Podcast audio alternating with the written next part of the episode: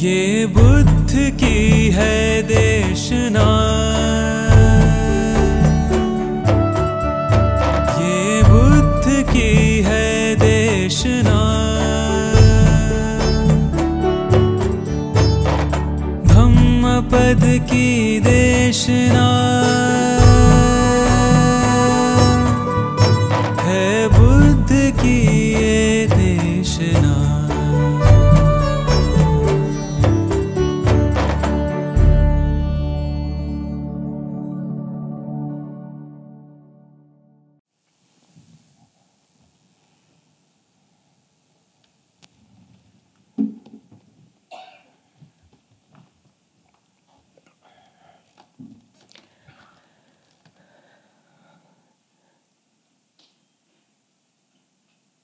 पहली भक्ति थी आज संत सूरदास की, कि मेरो मन अनंत कहाँ सुख पावे।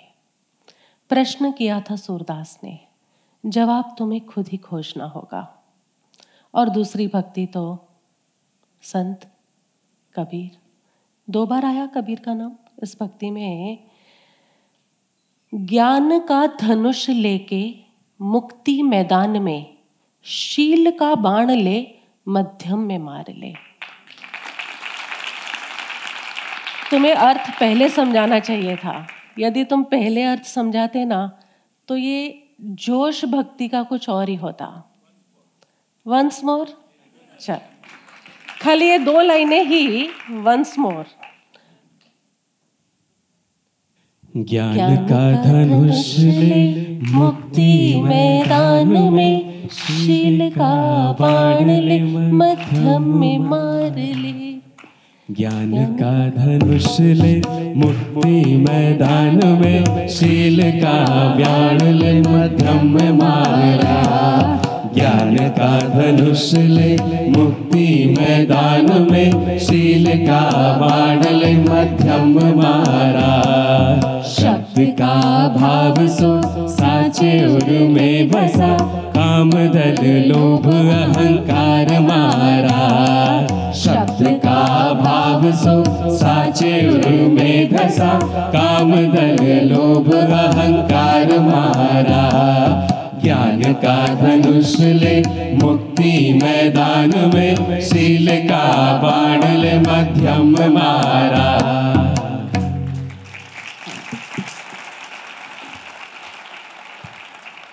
अर्थ समझ में आए तो बात बनती है। तुम खाली ऐसे ही गा जाओ, भले ही कबीर का भजन हो और बात चल रही हो भगवान बुद्ध के संपूर्ण मार्ग की। इस पूरे भजन में बात चल रही है भगवान बुद्ध के मार्ग की। ज्ञान का धनुष लिया लिया है हमने। आठ सत्संगों से ज्ञान का धनुष हमारा तैयार हो रहा है। मुक्ति के मैदान में ये धनुष हम किस लिए तैयार कर रहे हैं? कोई बाहरी लड़ाई नहीं है हमारी, अर्जुन की तरह। हमारी लड़ाई तो कहाँ है? मुक्ति मैदान में। और मुक्ति मैदान में इस धनुष पर बाण कौन सा चढ़ेगा? शील का। और ये शील का बाण लगाना कहाँ है हमें? मध्यम में। यही बुद्ध का मध्यम मार्ग है। और जैसा मैंने पिछली बार के सत्संग में भी कहा था, कोई सत्पुरुष, कोई सदगुरु साधना मार्ग लिख कर नहीं गया, नहीं जाएगा। सब सदगुरु ज्ञान और शील का मार्ग उघाड़ कर जाएँगे, प्रज्ञा और शील का विजडम एंड मोरालिटी ये दो बातें हर सदगुरु के शास्त्रों में हमें दिखने को मिलती है, लेकिन कोई प्रत्यक्ष सदगुरु जब तुम्हारे सामने आएगा तो उस क्षेत्र और उस काल के अनुसार ध्यान की विधियों को पुनर्जीवित करेगा। निश्चय कर लेना। न भगवान महावीर ने वो मार्ग बताया, साधना का मार्ग। न भगवान बुद्ध ने साधना का मार्ग बताया। न भगवान कृष्ण ने कोई क्लियर क्लियर साधना के स्टेप्स बताए अर्जुन को। बताए थे क्या? तीन साल हमने कर्म योग किया, भक्ति योग किया, ज्ञान योग किया, लेकिन what is the actual sadhana? हम कर्म योगी बने कैसे? हम भक्ति योगी बने कैसे? हम ध्यान योगी, ज्ञान योगी बने कैसे? साधना को लेख कृष्ण, बुद्ध और महावीर जैसी चेतना ये मूर्खता नहीं कर सकते। उन्हें पता है कि यदि साधना भी यहाँ लिख दी ना तो अपना मनगणन अर्थ तुम निकाल लोगे। जैसे अभी तक तुम इस भक्ति का कुछ मनगणन अर्थ निकाल रहे थे ना क्या गा रहे हैं, समझ ही नहीं आ रहा। अंत अंत में मज़ा आया कि हाँ कबीर का है, चलो कुछ वैलिड हुआ।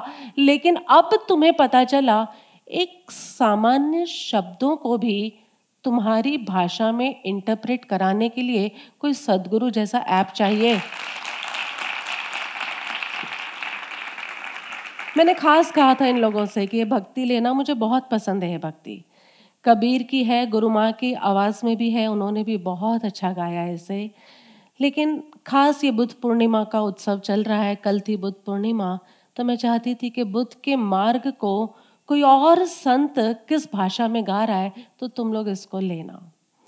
कभी और भी एक बार ड्यू रही है भक्ति तुम्हारी, कि वापस एक बार लेना जब ये लोग समझ पाए कि नार को पुरुष का ध्यान है, पुरुष को नार का ध्यान है, ये कोई काम भोग की बात नहीं चल रही, ये खाली हमारी फेमिनिन और मेस्कुलिन एनर्जीज की बात चल रही है। बुद्ध शास्त्रों के अंदर, बौद्ध शास्त्रों में एक बड़ी प्यारी बात आती है। कहते हैं कि बुद्ध निर्वाण को उपलब्ध होने वाले थे उससे एक दिन पहले। बुद्ध ने अपने भिक्षु मंडल को बुलाया और चूँकि बुद्ध को मालूम था कि अब निर्वाण समीप है, उन्होंने अपने भिक्षुओं के बीच ये घोषणा कर दी कि मैं कल का सूर्योदय नहीं देखूँगा। वॉट इज़ शॉर्ट नोटिस मैं कल का सूर्योदय नहीं देखूँगा, ऐसा मुझे अब आभास हो गया है। तुम लोग अपनी साधना में आगे बढ़ना। मेरी ब्लेसिंग्स हमेशा तुम्हारे साथ है। स्वाभाविक था कि सदगुरु बीच में से चले जाएँ, क्योंकि जब बुद्ध बोलते थे तो सदगुरु के गद्दी पर थे। और वहाँ से बोलते थे शिष्य लोगों को, काफ़ी तकलीफ़ हुई, काफ़ी पीड़ा हुई। ये सुनकर भी तुम्हें शायद पीड़ा की अनुभूति हो सकती है। कि किसी दिन तुम्हारे बुद्ध भी बोल दे कि कल का सूर्योदय हम नहीं देखने वाले। तुम अपनी यात्रा में आगे बढ़ना। बुद्ध ऐसा बोलकर चले गए, भिक्षु रोए, भिक्षु दुखी हुए, लेकिन फाइनली बुद्ध की संपूर्ण साधना थी स्वीकार की, दृष्टा की, ज्ञाता की। उसे भी देखो, अपनी उन संवेदनाओं को भी देखो। तुम्हें दुख की तकलीफ़ हुई यहाँ वेदना हुई, उस संवेदना को भी देखो। बुद्ध ने इतना कहा, अंतिम उपदेश दिया और वहाँ से निकल गए, विश्राम की तरफ़ चले गए। बड़ी मीठी बात है कि बुद्ध ध्यान में नहीं गए, बुद्ध विश्राम में गए। ध्यान में तो तुम जाओ, जिन्होंने विश्राम को जाना नहीं, विश्राम को पाया नहीं। लेकिन जो सदा ही विश्राम में है, उसको क्या ध्यान करना? तो कहते हैं कि बुद्ध आराम से अपना विश्राम कर रहे थे।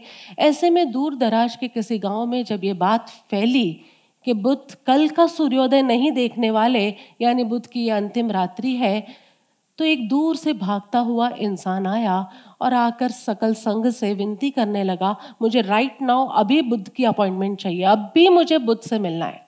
सबने कहा, बुद्ध विश्राम कर रहे हैं और अभी उनका अंतिम अंतिम समय है, हम उनको बिल्कुल डिस्टर्ब नहीं कर सकते। लेकिन उस व्यक्ति ने बहुत हट किया कि, नहीं, मुझे बुद्ध को अभी के अभी मिलना है। बहुत झिक झिक हुई, वहाँ पर शोर शराबा हुआ तो फाइनली आवाज़ बुद्ध के कानों तक भी पहुँची और बुद्ध ने आनंद से पूछा कि ये शोर किसका? Ananda principal disciple of Buddha उससे उन्होंने पूछा कि ये शोर किस बात का हो रहा है बाहर आनंद ने जवाब दिया कि कोई व्यक्ति आया है दूर के किसी गाँव से और कहता है कि मुझे कोई प्रश्न है और अभी के अभी बुद्ध से मुझे बात करनी है। अभी के अभी मुझे उस प्रश्न का समाधान चाहिए, लेकिन बुद्ध आप विश्राम में है। बुद्ध ने भी बहुत मीठी बात कही, बहुत प्यारी बात कही कि आनंद, मैं नहीं चाहता कि इतिहास के पन्नों में ऐसा लिखा जाए कि बुद्ध जीवित थे और कोई उनके पास आया प्रश्न लेकर और उसके प्रश्न का समाधान नहीं मिला। जाओ उसे बुला लाओ। मैं नहीं चाहता कि the history of mankind in the history of mankind ऐसा कोई पन्ना लिखा हो कि बुद्ध जीवित थे और कोई व्यक्ति उनके पास आया और उसके प्रश्न का समाधान बुद्ध ने नहीं किया। और हर सदगुरु यही चाहता है कि तुम उनके पास आओ, चाहे पूछो, चाहे ना पूछो, लेकिन तुम्हारे प्रश्नों के समाधान तुम इस सभा से लेकर जाओ। हर बुद्ध यही चाहता है। आने दिया गया उस व्यक्ति को, क्योंकि अब जब बुद्ध ने कह दिया कि मुझे उस, मुझे कुछ जो भी बात उसको करनी है, आने दो। मैं उसके प्रश्न का समाधान देना चाहता हूँ। तब उस प्रश्न, व्यक्ति ने आकर बड़े विनम्र भाव से बुद्ध से प्रश्न किया कि, बुद्ध, आप तो कल चले जाएँगे। आप तो कल का सूरज नहीं देखेंगे, लेकिन आपके पश्चात हमें क्या करना है? क्योंकि इतने वर्ष आपने जो बोला, वो अगाध है, अपार है। लेकिन अब फाइनली आपके जाने के बाद हम उस अगाध, अपार ज्ञान को कैसे संकलित करेंगे, पता नहीं, क्योंकि वो मुख परंपरा का समय था। शास्त्र लिखे नहीं गए थे। तो हमें क्या करना है? ऐसा सरल शब्दों में कोई दो चार पंक्तियों के अंदर हमें बता दो कि आपकी जाने के पश्चात आपकी जब गैर हाजिरी हो जाए in your absence what do we have to do कोई दो चार बातें बताओ। मैं भी तुमसे कहूँ कि मैं जाने वाली हूँ मैं तो डेढ़ महीने के लिए जाने वाली हूँ। लेकिन कोई दो तीन बातें बताओ, प्रभु, इतना सारा यूट्यूब पर आपका डेटा है, हम क्या क्या देखेंगे? तो कोई दो चार बातें बता दो। तो उस शिष्य ने भी विनती की, और बुद्ध तो बुद्ध है, करुणा के सागर। अंतिम समय पर भी बोध लेने कोई आया है तो बोध के सागर से भरना बुद्ध नहीं चूकते। बुद्ध ने उस समय ये तीन सूत्र दिए। कुल मिला के चार सूत्र थे, पर तीन सूत्र तो तुम हमेशा सुनते हो। पहला कहा, बुद्धम शरणम गच्छामि। बुद्ध जीवित थे, तब नहीं कहा, बुद्ध की शरण में आओ। बुद्ध जब जा रहे थे ना यहाँ से, तब उन्होंने कहा, मैं तो चला जाऊँगा। मेरी गैर हाजिरी में, मेरी अनुपस्थिति में तू किसी बुद्ध, किसी जागे हुए की शरण को सबसे पहले खोजना। बुद्ध यानी कोई जागा हुआ इंसान, कोई प्रत्यक्ष सदगुरु, जो बुद्धि के पार जा चुका है, जो बुद्धि की उलझनों में उलझा नहीं हुआ, जो मन के संकल्प विकल्पों में खोया नहीं हुआ। तो बुद्ध ने सबसे पहला आदेश ये दिया कि जब मैं यहाँ से चला जाऊँ तो सबसे पहला काम होगा किसी बुद्ध को खोजकर उसकी शरण में जाना। Have some dynamic relation with enlightened master dynamic presence उनकी ऊर्जात्मक प्रेजेंस में, उनकी ऊर्जात्मक मौजूदगी में खुद को डुबाना। तब मेरे वचनों को का बोझ लेकर मत चलना कि गौतम बुद्ध ये कहते थे। वो गौतम बुद्ध की चेतना गई। अब तू खोजना किसी प्रत्यक्ष सदगुरु को। रेजोनेट होती है कृपाणु देव से बातें? बिल्कुल रेजोनेट होगी। वही जो ढाई हज़ार साल पहले बुद्ध ने कहा, वही डेढ़ सौ साल पहले हमारे बुद्ध ने हमसे कहा, प्रत्यक्ष सदगुरु को खोजना। डायनामिक प्रेजेंस ऑफ़ अ सदगुरु। एक सदगुरु की ऊर्जात्मक मौजूदगी तुम्हारे भीतर कुछ संक्रमण कर जाती है। एक सदगुरु के साथ का कोई ऊर्जात्मक संबंध जो तुम सेवा में स्थापित करते हो the dynamic relation that you seva team develop in seva तुम क्या कर रहे हो? तुम मेरे साथ एक संबंध ही स्थापित कर रहे हो। तो फ़र्स्ट इंपॉर्टेंस है, या तो तो बुद्ध को खोजकर उनकी डायनामिक प्रेजेंस में चले जा, या फिर तो उनके साथ कोई डायनामिक रिलेशन बना ले, जिसे सेवा कहा जाता है। दोनों पॉसिबिलिटी है। एक बुद्ध को खोजकर या तो क्रिएट डायनामिक रिलेशन और या फिर be in the dynamic presence as you lot of people are sitting right now जिस तरह तुम लोग इस मौजूदगी में आकर बैठे हो, इन दोनों में कार्य होगा। तो पहला तो कहा कि कोई प्रत्यक्ष बुद्ध खोज ले। लेकिन Buddha was a practical man Buddha बड़े ही व्यवहारिक थे, प्रयोग की भाषा को समझते थे। तो उन्होंने तुरंत समझा कि इंसान ज़रूरी नहीं है कि हमेशा इस पूल ऑफ़ वाइब्रेशन में आए। ये तो तुम लोग बॉम्बे, कैलकाटा और अहमदाबाद, आज सारे सेंटर हेड्स यहाँ पर बैठे हैं। तुम लोग सबको आज मैंने बुलाया यहाँ पर आने के लिए मीटिंग कंडक्ट करने के लिए, लेकिन ऐसा हमेशा तो हो नहीं सकता कि तुम हमेशा यहाँ पर आकर बैठो। तो बुद्ध ने कहा कि हमेशा तुम इस प्रेजेंस में नहीं रह सकते तो I give you the second sutra, और दूसरा सूत्र क्या था? धम्मम शरणम गच्छामी। पहला तो सूत्र यही रहा, हमेशा कि किसी प्रत्यक्ष सदगुरु को खोजकर उनकी प्रेजेंस में आ जाओ। उनकी प्रेजेंस ही तुम्हारे अंदर बहुत काम कर देगी। तुम्हारी सोच को अलाइन कर देगी उस कॉस्मिक प्लान के साथ। या उनकी सेवा में लग जाओ। मिशन की काफ़ी सेवा है, उसमें आ जाओ। ठीक है, ना तुम सोच में हो, ना तुम सेवा में हो हो सकता है। क्योंकि सेवा टीम भी अब इतनी बड़ी नहीं चाहिए। इतनी तादाद में लोग सुनते हैं तो इतने सेवा में तो नहीं आ सकते। ना वो पर्सनल प्रेजेंस में आ सकते हैं ना हो सकता है किसी सेवा में हो, और सेवा भी हो तो लिमिटेड टाइम एंड स्पेस में ही है। तो कहीं, सेकंड क्या करना? तो कहा धम्मम शरणम गच्छामी। धम्मम का अर्थ धर्म नहीं होता था तब धम्मम का अर्थ होता था मैसेज बुद्ध ने जो कहा, उस मैसेज की शरण में रहो। क्योंकि 24 घंटे तो आप भी सेवा नहीं करने वाले। 24 घंटे तो सौरभ प्रभु, आपने कोई सेवा लोगों को असाइन नहीं कर रखी। 24 घंटे बॉम्बे, कैलकाटा लीडर्स भी कुछ नहीं करने वाले। तो 24 घंटे तुम किसकी शरण में रह सकते हो? तो कहा, बुद्ध के मैसेज की शरण में रहो। If you are not with the messenger be with the message of messenger that is equally important अगर संदेश वाहक नहीं है तो क्या हुआ? संदेश तो है ना। और उसका संदेश भी इतना ही इंपॉर्टेंट है, जितना वो संदेश वाहक इंपॉर्टेंट था।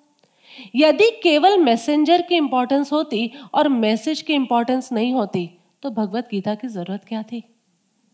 यदि तुम्हें कृष्ण के साथ नहीं चल पाए तो कृष्ण ने कहा, कोई बात नहीं, भगवत गीता के साथ चल लो। यदि तुम एक बुद्ध के साथ नहीं चल पाए तो बुद्ध कहते हैं, कोई बात नहीं, धम्मपद के साथ चल लो because the message and messenger they both are equally important इसलिए बुद्ध ने दूसरी शरणागति दी कि धम्मम शरणम गच्छामी लिव विद हिज मैसेज उनके मैसेज को जीवन के हर आचरण में, हर सोच के अंदर गूंथ डालो। जो ढंग वो कहते हैं, जो शील वो कहते हैं, जो ज्ञान वो कहते हैं, उसको जीवन के हर ताने बाने में गूंथ डालो। दिस इज़ इक्वली इंपॉर्टेंट लेकिन Buddha was further more practical उनको ये भी पता था कि जन्मों जन्म के संस्कार है तुम्हारे। बुद्ध के वचन का आधार लिया नहीं और पीछे से कोई संस्कार तुम्हारा उठा नहीं। बुद्ध इसलिए तुम्हारे और मेरे जैसे हैं। जैसा जैसा तुम सोचते हो, वो सब बुद्ध ने सोचा। जहाँ जहाँ तुम कंफ्यूज होते हो, वो सब कंफ्यूजन्स में से बुद्ध भी पसार हुए। So Buddha related to this humanity very much तो बुद्ध जानते थे कि बुद्ध की शरण में भी नहीं रह पाएगा पूरा समय। बुद्ध के वचन की शरण में भी नहीं रह पाएगा। और इसलिए उसने कहा कि तीसरा मैं ऑप्शन दे रहा हूँ। ऑप्शन नहीं। ऐसा नहीं है कि ये चुन लो, ये चुन लो, ये चुन लो। ऐसा नहीं है। When you don't have these two then you have the third possibility go to the संघम शरणम गच्छामी। संघ यानी कम्युनिटी बुद्ध जानते थे, मनुष्य के निर्माण में कम्युनिटी का बहुत बड़ा रोल होता है। हमेशा। कोई भी मनुष्य के निर्माण में आज एक बच्चा पैदा भी हुआ है तो उसके विकास में, उसके निर्माण में, उसके ग्रोथ में, उसके प्रोग्रेस के अंदर उसके माँ बाप का कितना रोल है? उसके शिक्षकों का कितना रोल है? उसकी कम्युनिटी का कितना रोल है?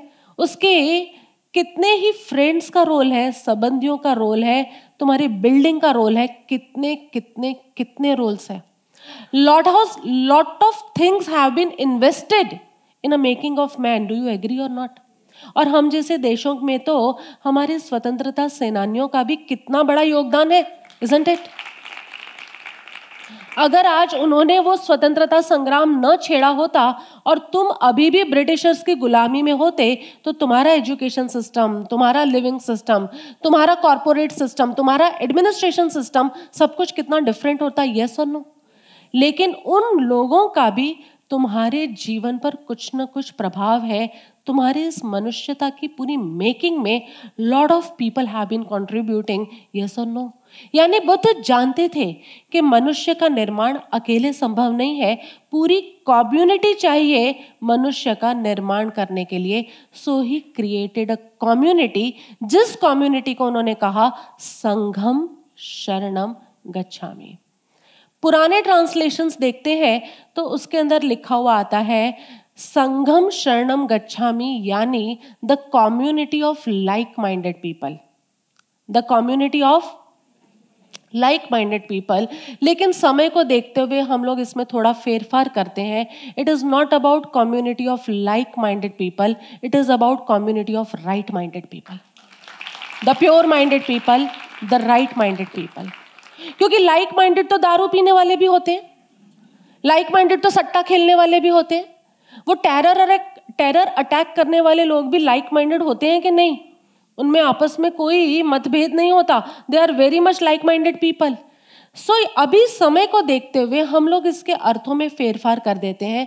संघम शरणम गच्छामी यानी the community of right minded people यानी सत्संगियों की कम्युनिटी में रहो जहाँ तुम्हारा संस्कार तुम्हें पीछे खींचेगा वहीं तुम्हारी ये कम्युनिटी तुम्हें किसी न किसी तरह से आगे धकेलेगी उठाएगी।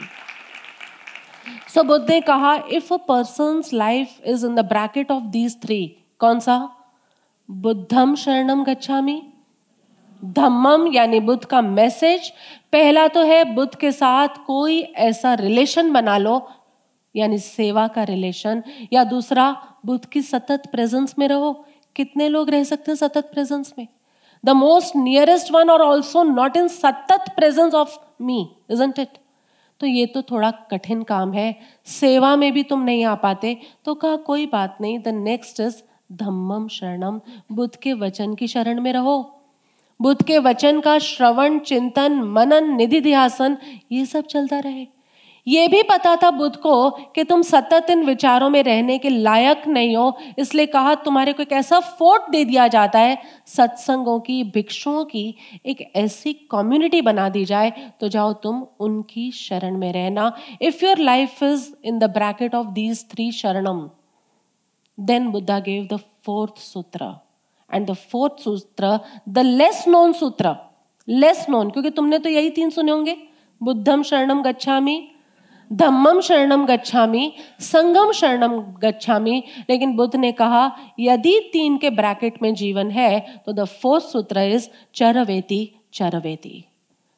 चलते रहो चलते रहो, आगे बढ़ो। शरण पर मत रुक जाना, क्योंकि आज का समय बुद्ध ने देख लिया था ढाई हज़ार के बाद सालों के बाद क्या होगा? और आज के समय में तुम शरण को ही सब कुछ मान लोगे। शरण मिल गई ना गुरुदेव की, अब गुरुदेव करेंगे काम। विचार कर लिया ना गुरुदेव के वचनों का, अब हमारे आचार में गुरुदेव लाएँगे? अब वो हम संघ में सत्संग कर लिया ना हमने डेवन सत्संग में भी जा रहे हैं ना, अब तो हम अब हमारे ये भी महीने के चार पाँच सत्संग ये होते हैं डे वन सत्संग अलग होता है, कल से youth club hello life youth club launch हुआ, उनका सत्संग अलग ढंग, अलग रंग। अच्छा था I got the news I saw the photos it was very nice तुम्हारा बारिस्ता में भी सत्संग हो गया, बारिस्ता भी धन्य हो गया।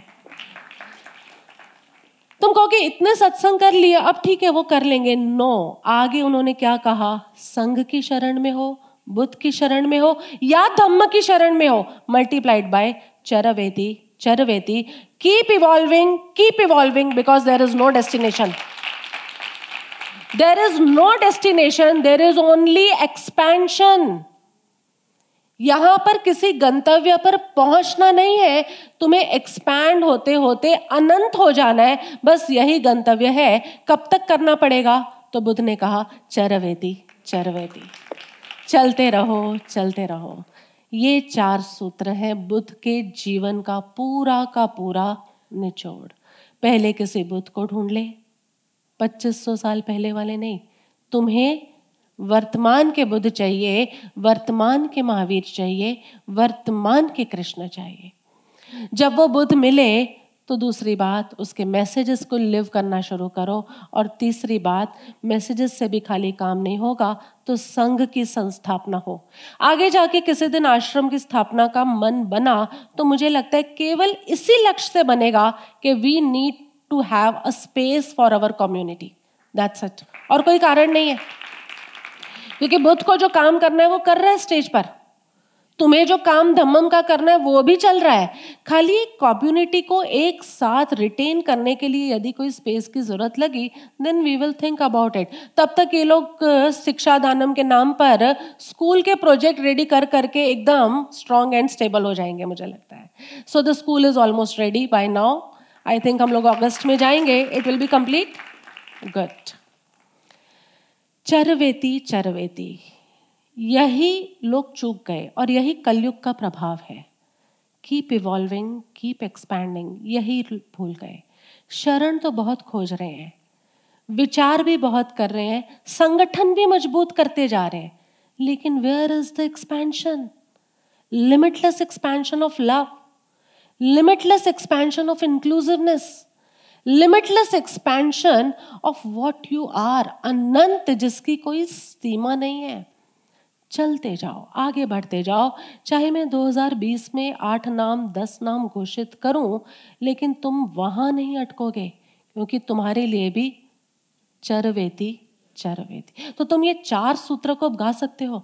बुद्धम शरणम, धम्मम शरणम, संगम शरणम, चरवेती। और चरवेती, चरवती पे मुझे ज़ोर चाहिए, क्योंकि ढाई हज़ार साल से हमारे कानों में गूंजे ये तीन सूत्र है। ये चरवेती तो चूक गया। अब लाओ वापस गूंजाओ इस चरवेती को। कीप ऑन एक्सपैंडिंग बुद्धं शरणं गच्छामि। धम्मं शरणं गच्छामि। सङ्गं शरणं गच्छामि। चरवेति चरवेति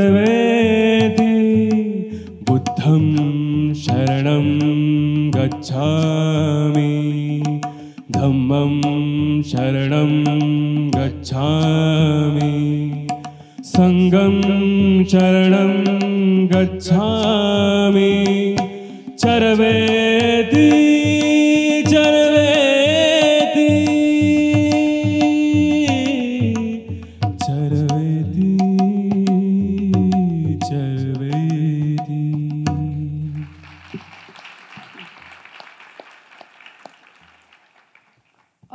खाली चरवेती चरवेती को मत पकड़ लेना। क्योंकि जहाँ शब्द निकले ना, वहाँ पर बायलॉज अपने आप बाहर आ जाते हैं।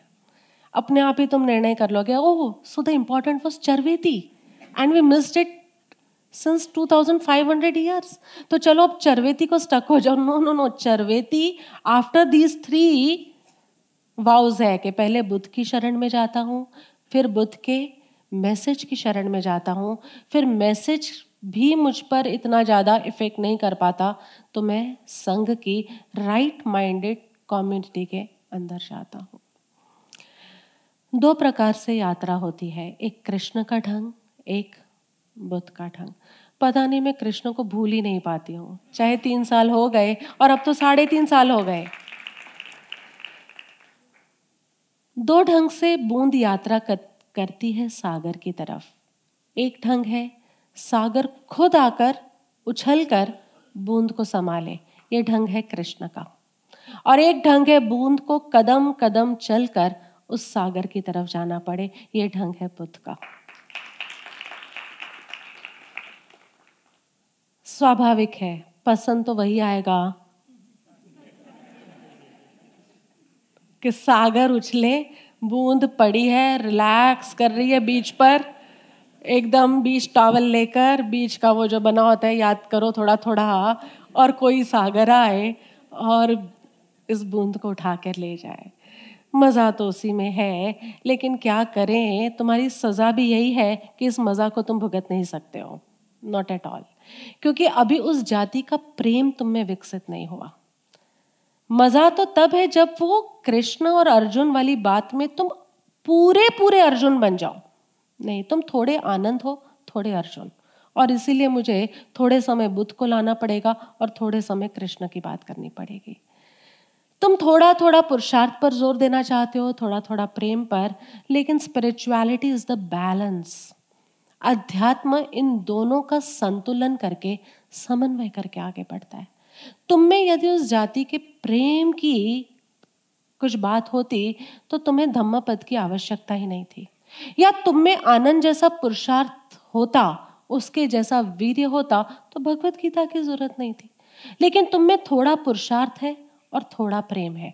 इन दोनों का समन्वय करके, इन दोनों की साठ गांठ बन के जो बनता है, वो कहलाएगा आगे जाके S R M Shrimad Rajchandra mission. साठ गांठ चलेगी। दोनों मौजूद है तुम में। खाली एक होता ना तो तुम चले जाते बुद्ध के मार्ग पर या कृष्ण के मार्ग पर। लेकिन तुम में प्रेम भी है और साथ साथ में पुरुषार्थ करने की भावना मैं ही कर लूँ। थोड़ा थोड़ा समर्पण है कि वो कर देंगे और थोड़ा थोड़ा पुरुषार्थ का अधिकार है। नहीं, खुद तो कुछ करना पड़ेगा ना। हाँ कि नहीं?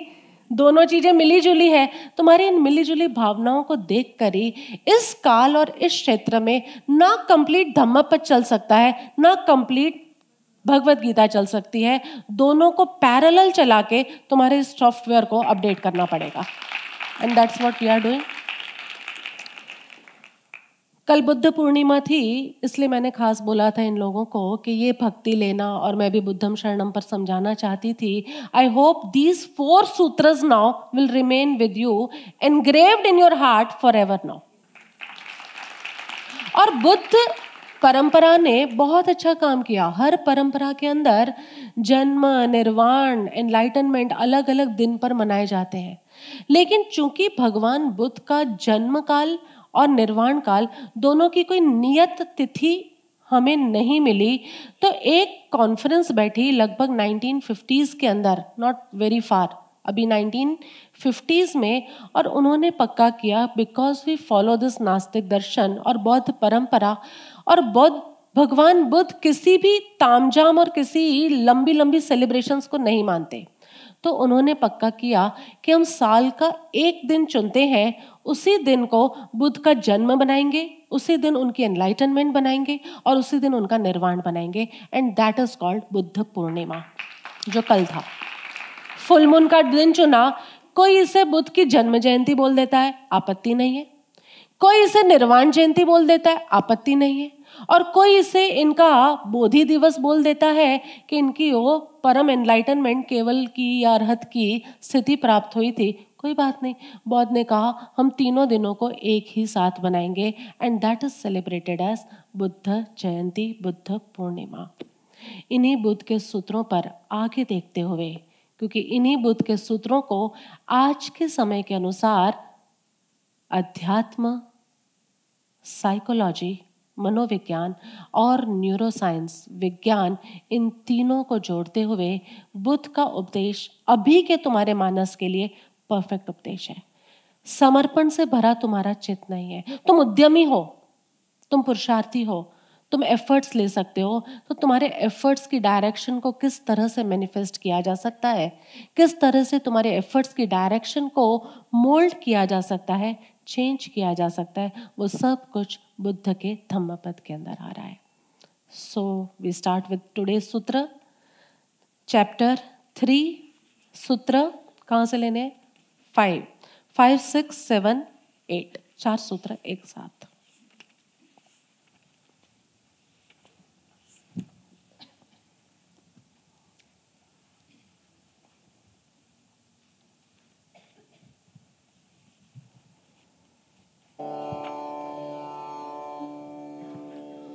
दूरङ्गमम् एकचरम् अशरीरं गुहाशयं ये चित्तं संयमे सन्ति मोक्षन्ति मार्बन्धना।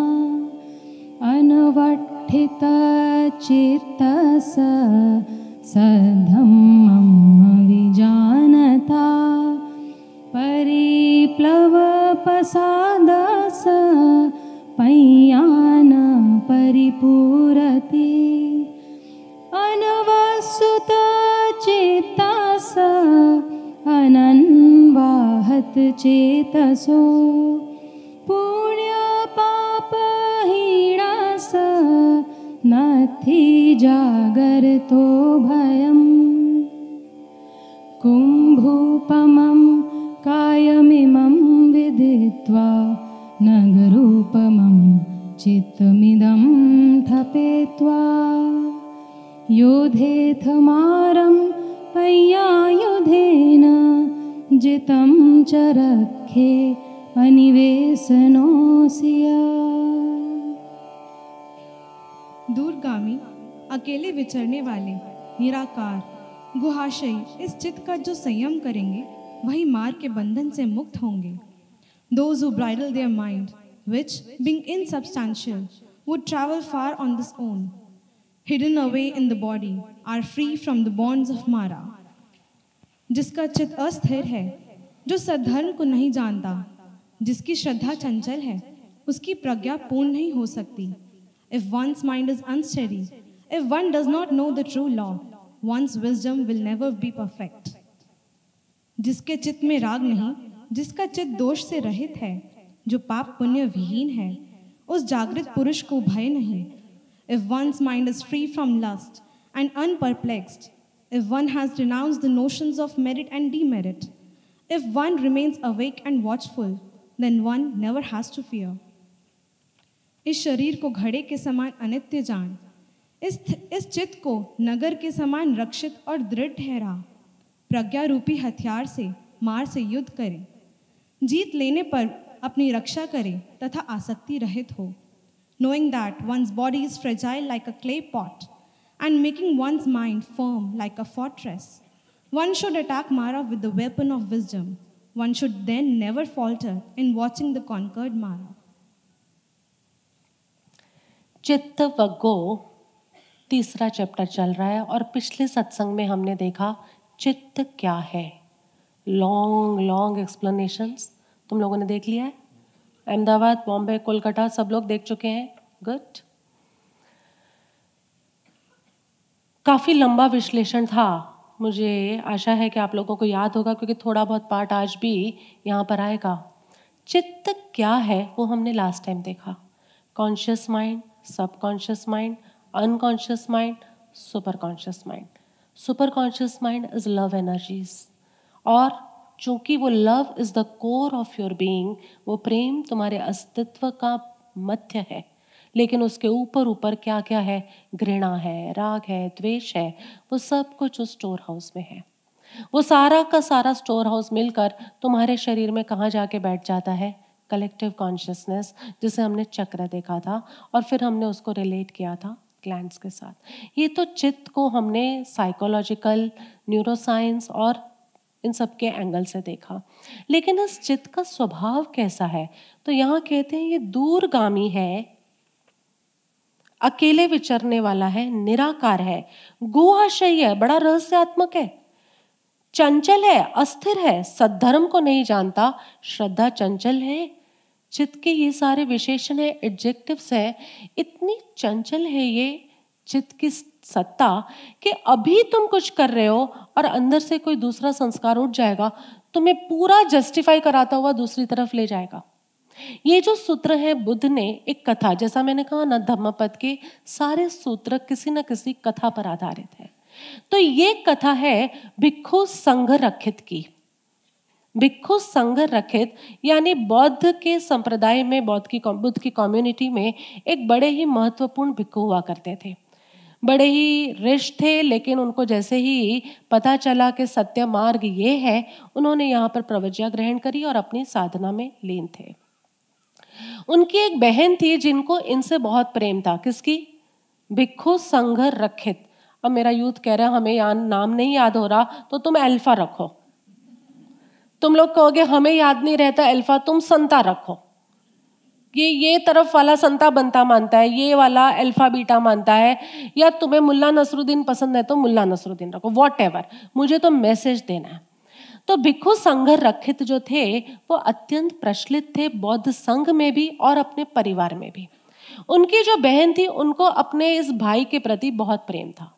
तो बहन के यहाँ जैसे ही पुत्र आया तो बहन ने निर्णय कर लिया कि मुझे इस पुत्र को भिक्षु संघ में सौंप देना है। जैसे ही पुत्र थोड़ा बड़ा हुआ तो उसको भिक्षु संघ में सौंप दिया गया।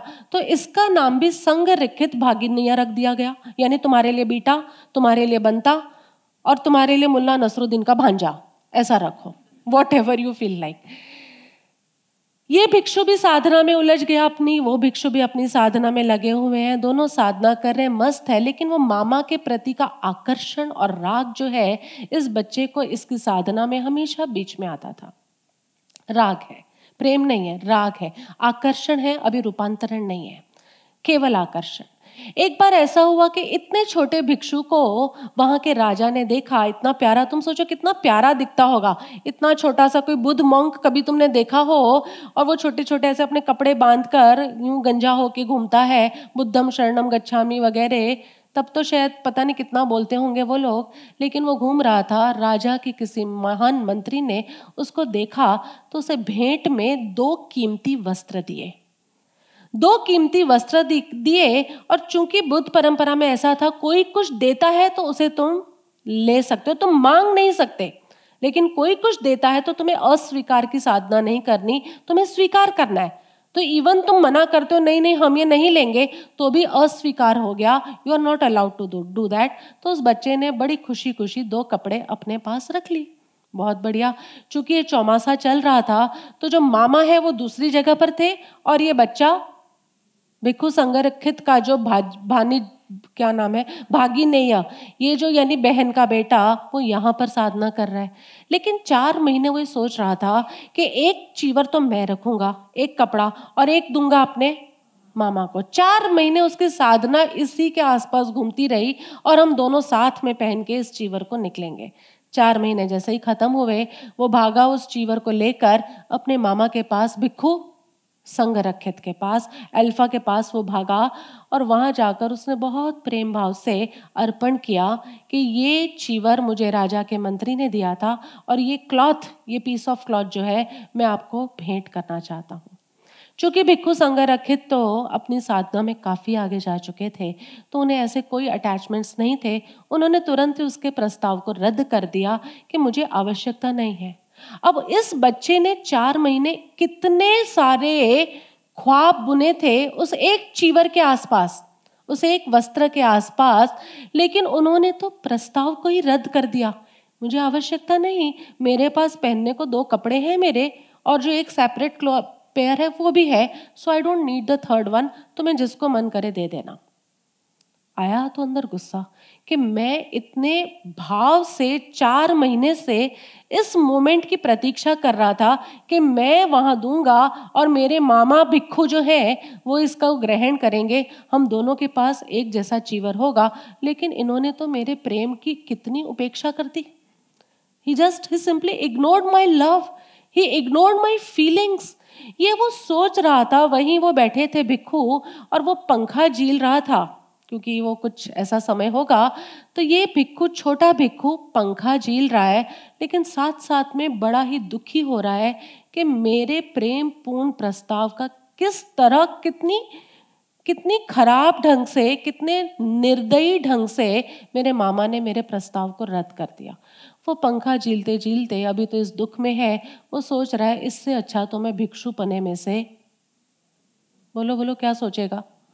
बाहर आ जाऊँ। इतना कीमती वस्त्र है, इसे बेच दूँ? इसे बेचूँगा, बेच के बकरी खरीदूँगा। बकरी आएगी तो उसके बच्चे आएँगे, मेमने आएँगे। उस बकरी का दूध निकलेगा, उससे मैं व्यापार करूँगा। व्यापार होगा, मेरे पास पैसे आएँगे। पैसे आएँगे तो पत्नी भी आ जाएगी।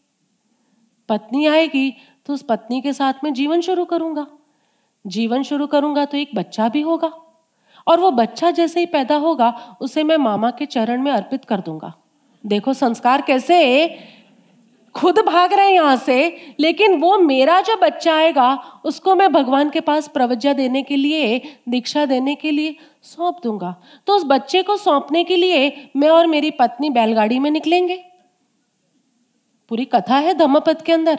हम बैलगाड़ी में उस बच्चे को लेकर जा रहे होंगे और मैं ये प्रस्ताव अपनी पत्नी को रखूँगा कि इस बच्चे को हम मामा भिक्खू के पास सौंप देना चाहते हैं। पत्नी मना करेगी? पत्नी मना करेगी? ये चित्त की बात चल रही है।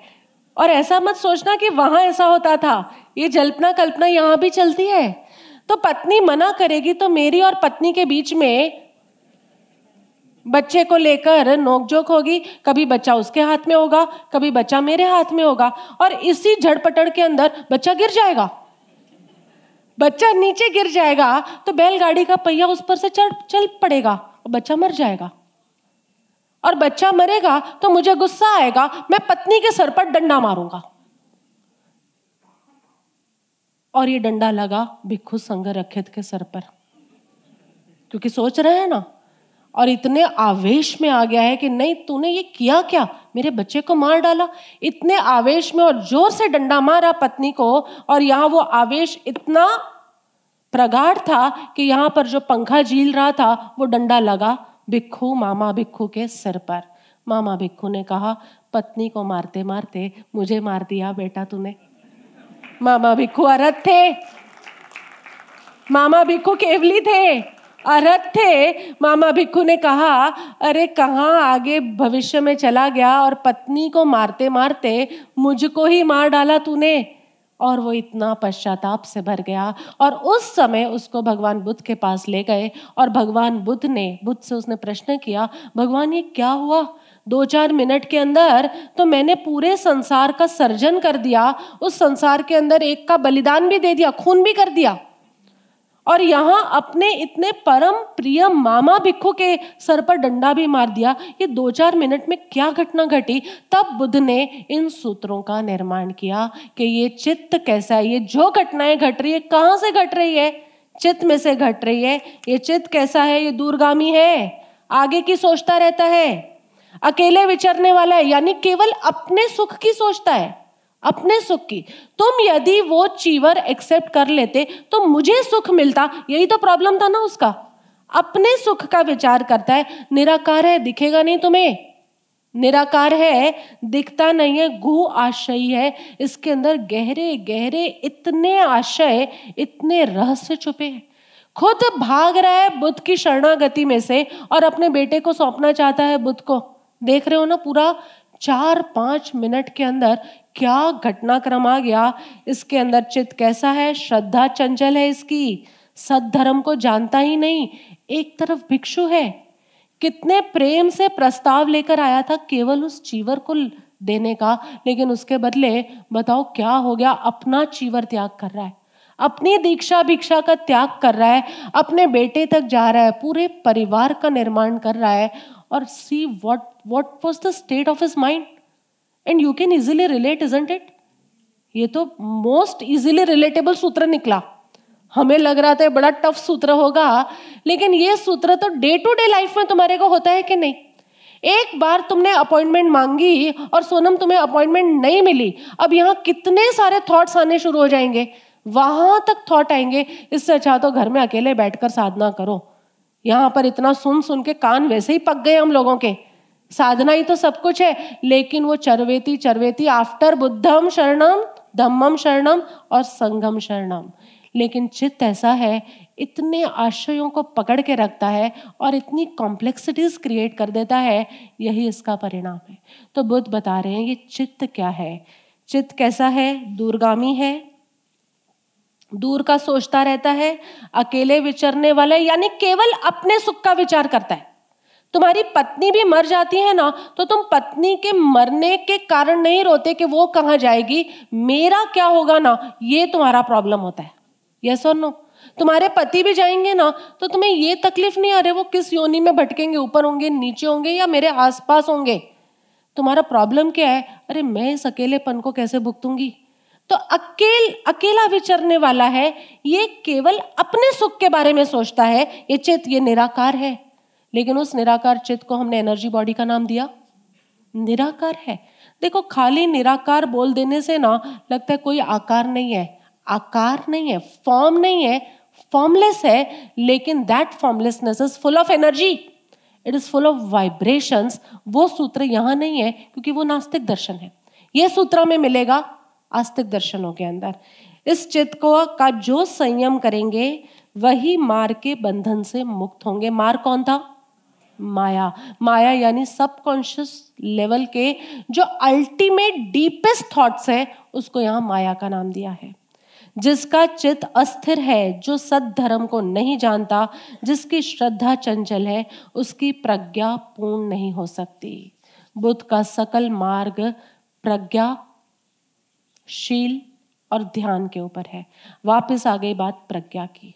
संपूर्ण मार्ग, तुम इस पूरे धम्म पद में कहीं ना कहीं से प्रज्ञा शब्द पकड़ लोगे, ध्यान शब्द ले लोगे, या फिर शील, इन तीन के ऊपर ही चल रहा है।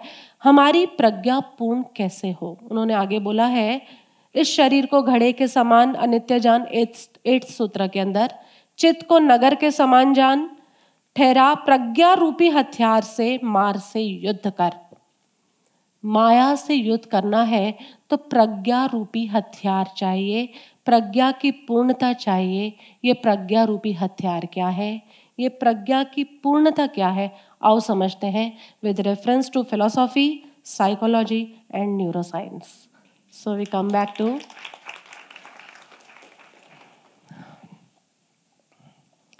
prajna. प्रज्ञा क्या है? प्रज्ञा के अंदर दो सूत्र आते हैं, तुम धम्म चक्र दिखा सकते हो क्या? तुम्हारे इसमें होगा धर्म चक्र आगे। सम्यक दृष्टिकोण और सम्यक विचार, दो ही है धम्म चक्र के अंदर। सम्यक संकल्प और सम्यक दृष्टिकोण। धर्म चक्र आ सकता है तो दिखाओ, नहीं तो आई मूव ऑन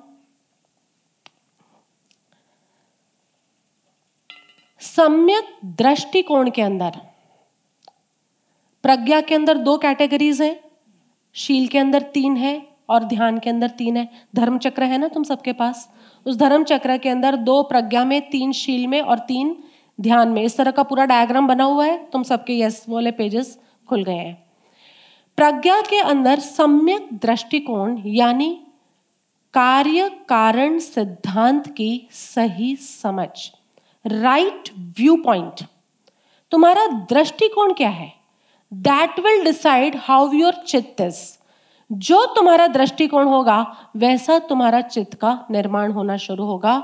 तो सबसे पहले प्रज्ञा के अंदर, प्रज्ञा का हथियार बनाना है, प्रज्ञा से जीतना है तो प्रज्ञा के अंदर आता है सम्यक दृष्टिकोण राइट व्यू पॉइंट और इस व्यू पॉइंट को समझने के लिए साइंस का हो साइकोलॉजी का हो, या स्पिरिचुअलिटी का हो, सारे के सारे law of cause and effect यानी कारण, कार्य, सिद्धांत की महिमा करते हैं।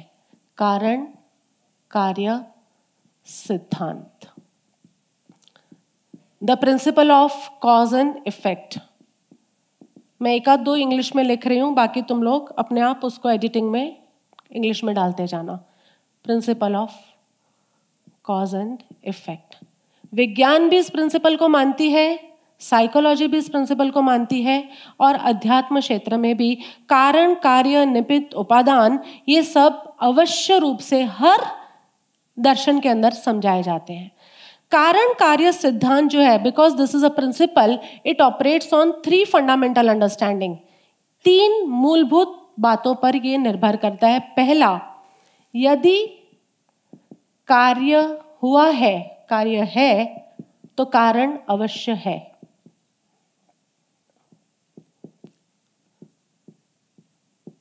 यदि कोई कार्य हुआ है, मानो इस कमरे में धूप है, इसका मतलब कारण कहीं है कि नहीं है?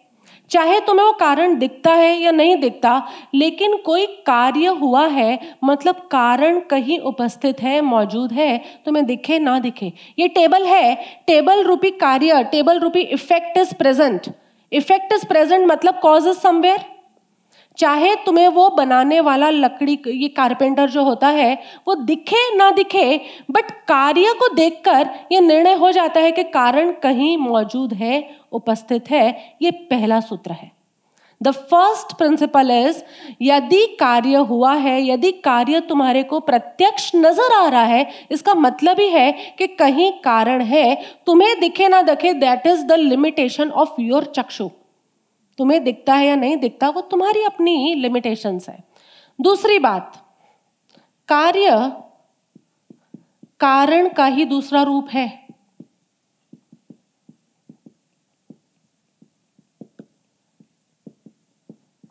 Effect is nothing but another form of karan cause isn't it जो इफ़ेक्ट है, वो क्या है? यदि इस कमरे में सनलाइट आ रही है सनलाइट क्या है? कार्य हो रहा है। कारण कौन है? सूर्य। तो जो कार्य हो रहा है, वो सूर्य का ही दूसरा रूप नहीं है क्या? यस और no if there is an idea there is intelligence yes और नो मेरे को कोई आइडिया आ रहा है कि धम्म पद को मुझे साइकोलॉजी स्पिरिचुअलिटी और न्यूरोसाइंस इन तीनों के पेज के ऊपर लाना है। दिस इज़ एन आइडिया अब आइडिया मेरे अंदर आया, ये कार्य हुआ। लेकिन अगर कार्य हुआ है तो कारण है कहीं? पहला सिद्धांत कहता है, वो कारण ना तुम देख पा रहे हो, ना मैं देख पा रही हूँ, लेकिन कारण है, और कारण कौन है? द कॉस्मिक इंटेलिजेंस यदि कोई ऐसा आइडिया आया है तो कारण पीछे कौन है? Intelligence if there is an idea there is an intelligence if there is a table wooden table there has to be some maker of this wooden table isn't it if there is sunlight in this room इसका मतलब सन कहीं है, चाहे बादलों के पीछे छुपा है, पर सन इज़ देयर सनलाइट जो है, वो सन का ही दूसरा रूप है कि नहीं है?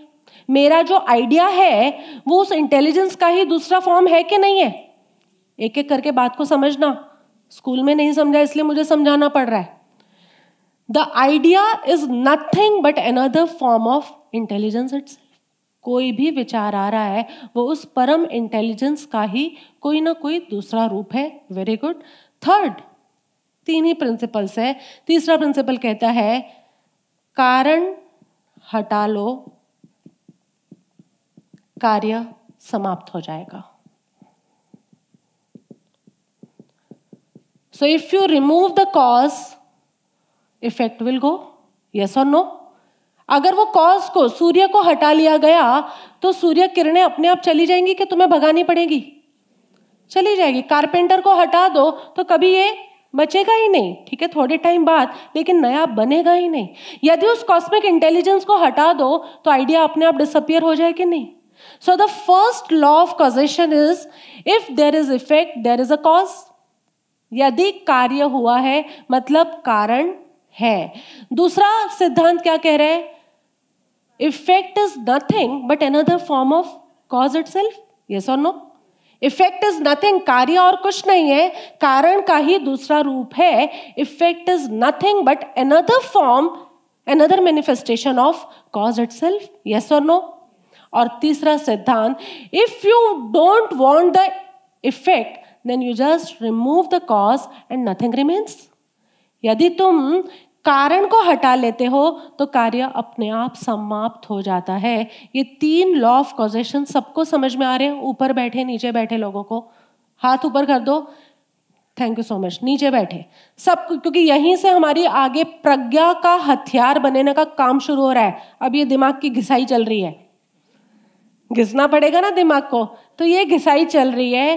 पहला सिद्धांत है if there is an effect there is a cause दूसरा सिद्धांत है effect is nothing but another form of cause itself और तीसरा सिद्धांत है if you remove the cause effect can not stay on its own effect is going to die out यहाँ तक तो बात समझ में आती है।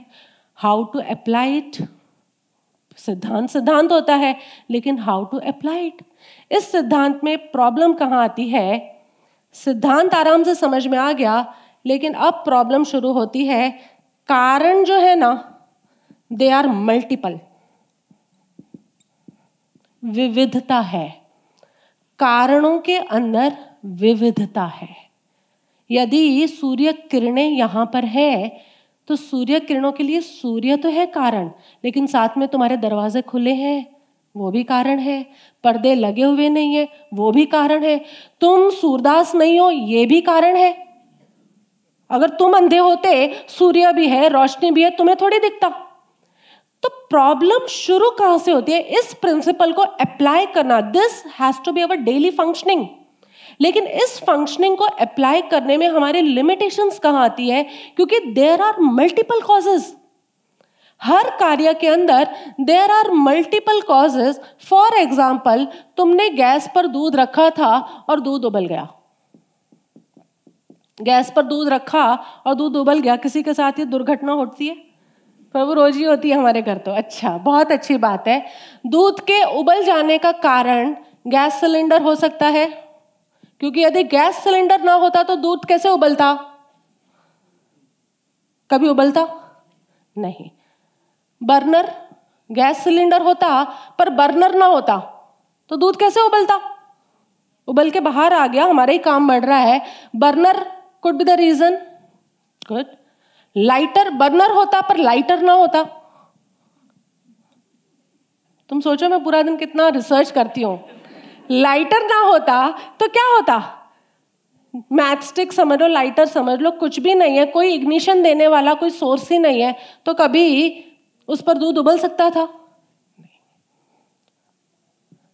Milk milk? अरे पत्थर को रखते, पत्थर थोड़ी उबलता कभी? हाँ सोचने की बात है, वहाँ पत्थर को रख देते, कपड़े को रख देते तो उबल के बाहर आ जाता क्या? कभी नहीं आता। Since it was milk and it is a property of milk कि वो बॉइलिंग होके बाहर निकल कर आ जाता है तो चलो मिल्क था, उसके कारण उबल गया। क्या क्या रीजन क्या है? अजागृति लिखूं? अनअवेयरनेस तुम अंग्रेज़ हो तो अनअवेयरनेस लिख देती हूँ। ठीक है? ओके कौन सा नियरेस्ट कारण है?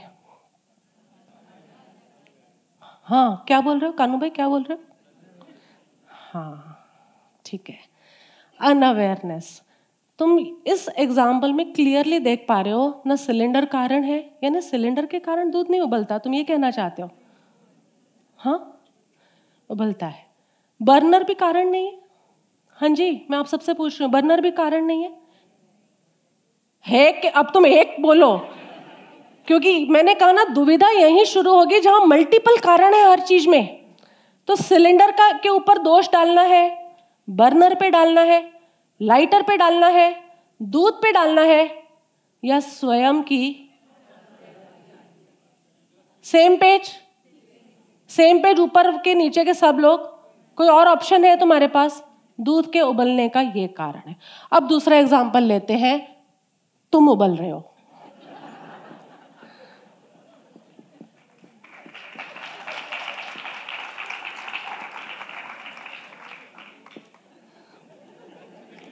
इसको एंगर कहा जाता है।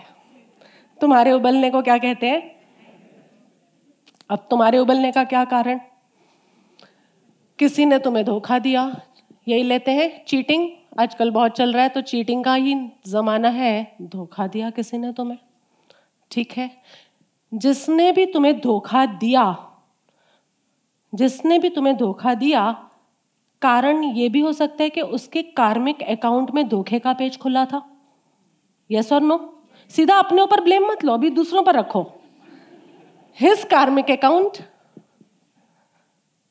ठीक है? उसके कार्मिक अकाउंट में क्रम में वो पेज आया जिसमें उन्हें तुम्हें चीट करने का था तो कर डाला। उसमें क्या हुआ? भाई, तुम जब किसी व्यक्ति के साथ किसी संबंध में आते हो, व्यापारिक संबंध में या सामाजिक संबंध में तो उसकी भी तो फ़ाइल है ना? और क्या कभी ऐसा होता है कि उसकी कॉपी और तुम्हारी कॉपी के सेम ही पेजेस खुलेंगे? इज़ इट पॉसिबल थोड़ा दिमाग लगा के सोचो कि जब तुम प्रेम मोहब्बत के मूड में हो तो वो भी पूरे प्रेम मोहब्बत के मूड में है। ऐसा नहीं होता। दोनों के अलग अलग बैगेजेस है। अभी हम लोग सारे यूएसए जाएँगे तो मेरी बैग में से जो सामान निकलेगा, वही मेघा तुम्हारी बैग में से भी निकलेगा। तुमने जो डाला होगा, वो तुम्हारी बैग से निकलेगा। और फिर तुम वहाँ जाके रोगी हाय रे, ये तो निकला ही नहीं। पर तुमने डाला ही नहीं था। तो उसकी बैग के अंदर, इस पेज पर, उसके कार्मिक बैगेज में, इस पेज के ऊपर तुम्हें चीट करने का एक कमांड आया है। चीट करने का कमांड एंड इट ओके तीसरी बात, और तुम एंगर कौन हो रहे? तुम। यानी एंगर क्या है? बुद्धिस्ट फिलोसॉफी में एंगर को बहुत अच्छे से कोट किया जाता है कि what is anger anger is a poison that you drink yourself because of the mistake of others and you want other to die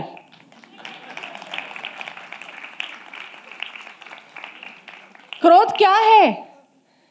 एक ऐसा जहर, दादी को समझ नहीं आया तो मुझे दोबारा समझाना होगा। एक ऐसा जहर जो तुम पीते हो नया प्रभु की गलती पर। और चाहते क्या हो, वो मर जाए। कभी भी नहीं होगा ऐसा। इतना तो अब दिमाग है ना कि नहीं, क्रोध में ये दिमाग भी चला जाता है। You drink the poison and you want other to die forever लेकिन ये उसका कार्मिक अकाउंट है। तुम एंग्री हो रहे हो। तुम थोड़ा थोड़ा सत्संग में आने शुरू हुए। तुम उत्तरायण के सत्संगों में आए। बाई चांस तुमने अष्टावक्र गीता के भी सारे सत्संग देखे। तो suddenly you think no no this is my karmic account मेरी कार्मिक अकाउंटिंग मेरा फ़ाइल था। उसमें ये कमांड था कि this person should be cheated at this time so that person was simply a postman courier वाला आदमी था, उसने मेरा कमांड मुझ तक पहुँचाया। ये भी कारण हो सकता है तुम्हारे गुस्से का। लेकिन गुस्सा इससे शांत होता कहाँ है? तुम ये मान भी लो कि मेरा कार्मिक अकाउंट था, लेकिन तुम्हारा गुस्सा शांत नहीं होता। आगे चलते हैं, क्या कारण है? Expectation from that person acceptation of expectation of loyalty from that loyalty from that person है ना? तुमने ये एक्सपेक्ट किया था कि वो आदमी तो मुझे कभी धोखा देगा ही नहीं। वो लेडी तो मुझे कभी धोखा देगी ही नहीं। ये कहीं ना कहीं गहरे में एक्सपेक्टेशन पड़ा है। तो तुम्हारे उबलने का कारण धोखा है, वो धोखा उसकी फ़ाइल हो सकती है, वो धोखा तुम्हारी अपनी फ़ाइल का कमांड हो सकता है, वो धोखा तुम्हारा अपना एक्सपेक्टेशन भी तो हो सकता है। क्योंकि धोखा तो इस जीवन में और दस लोग देकर जाते हैं। लेकिन क्या दस के दस हमें इक्वल हर्ट पहुँचा के जाते? क्या दस के दस हमें इक्वल सौरों में डालकर जाते? नहीं। सबका सौरो अलग होता है and that sorrow depends on what your expectation from that person तुमने उस इंसान से लॉयल्टी चाहिए थी, तुमने उस इंसान से हमेशा का तुम्हारे को समर्पण भाव चाहा था, चूँकि तुमने एक्सपेक्ट किया और उसकी कार्मिक बुक कुछ अलग बोल रही है, तुम्हारी कार्मिक बुक कुछ अलग बोल रही है but now comes the cause कि your expectation from that person ये भी तुम्हें उबालता है? तो उबलने का कारण तुम देख रहे हो धीरे धीरे सूक्ष्म हो रहा है और इससे भी आगे बढ़कर एक कारण देखा जाए, inadequate bliss from within. तुम भीतर से संतुष्ट नहीं हो। तुम भीतर से अपने से ही तृप्त नहीं हो, अपने से ही खुश नहीं हो, इसलिए तुम्हें पूरी दुनिया से नाराज़गी है इजंट इट यदि तुम अपने में तृप्त हो जाओ, अपने अनंत गुणों में, अपनी अनंत संपदा में, अपने अनंत आनंद में, अनंत ऐश्वर्य में, अनंत ब्लिस में, यदि तुम उसी के अंश मात्र में भी चले जाओ ना तो तुम्हें पूरी दुनिया से शिकायत नहीं रहेगी। यस और नो तुम लोग गाते थे ना एक भक्ति, कई दिनों से शिकायत नहीं, जमाने से, ऐसा कुछ याद है तुम्हें अभी? याद नहीं होगा। ऐसा कुछ एक पिक्चर का सॉन्ग था, कई दिनों से, जमाने से कोई शिकायत नहीं है, कुछ ऐसा हो गया हमें, क्यों? बिकॉज़ तुम यहाँ you have adequate adequate supply of bliss from within तुम्हें अपने भीतर से ही इतना मज़ा आ रहा है, तृप्ति फील हो रही है, संतोष फील हो रहा है अब प्रतीक तुम्हें लगेगा कि अरे, ये किस टाइप का होता है? Since you have never experience this thing आज तक तुम्हें जो भी सुख मिला है सेटिस्फैक्शन मिला है, वो कुछ बाहर से मिला, तब मिला है। लेकिन there is one type of satisfaction which blooms and which blossoms from inside और जब वो अंदर से बाहर आती है तो तुम बताओ, इनमें से कुछ भी होगा क्या? अरे मेरी फ़ाइल है कि उसकी फ़ाइल मैं इतनी भी चिक चिक क्यों करूँ? जिसकी भी फ़ाइल हो, भाई, इतना भी सोचने का बल अपने सिर पर क्यों लू? I am enjoying my bliss उसने धोखा दिया तो दिया। देखा, साक्षी विटनेस एंड मूव ऑन चरवेती चरवेती।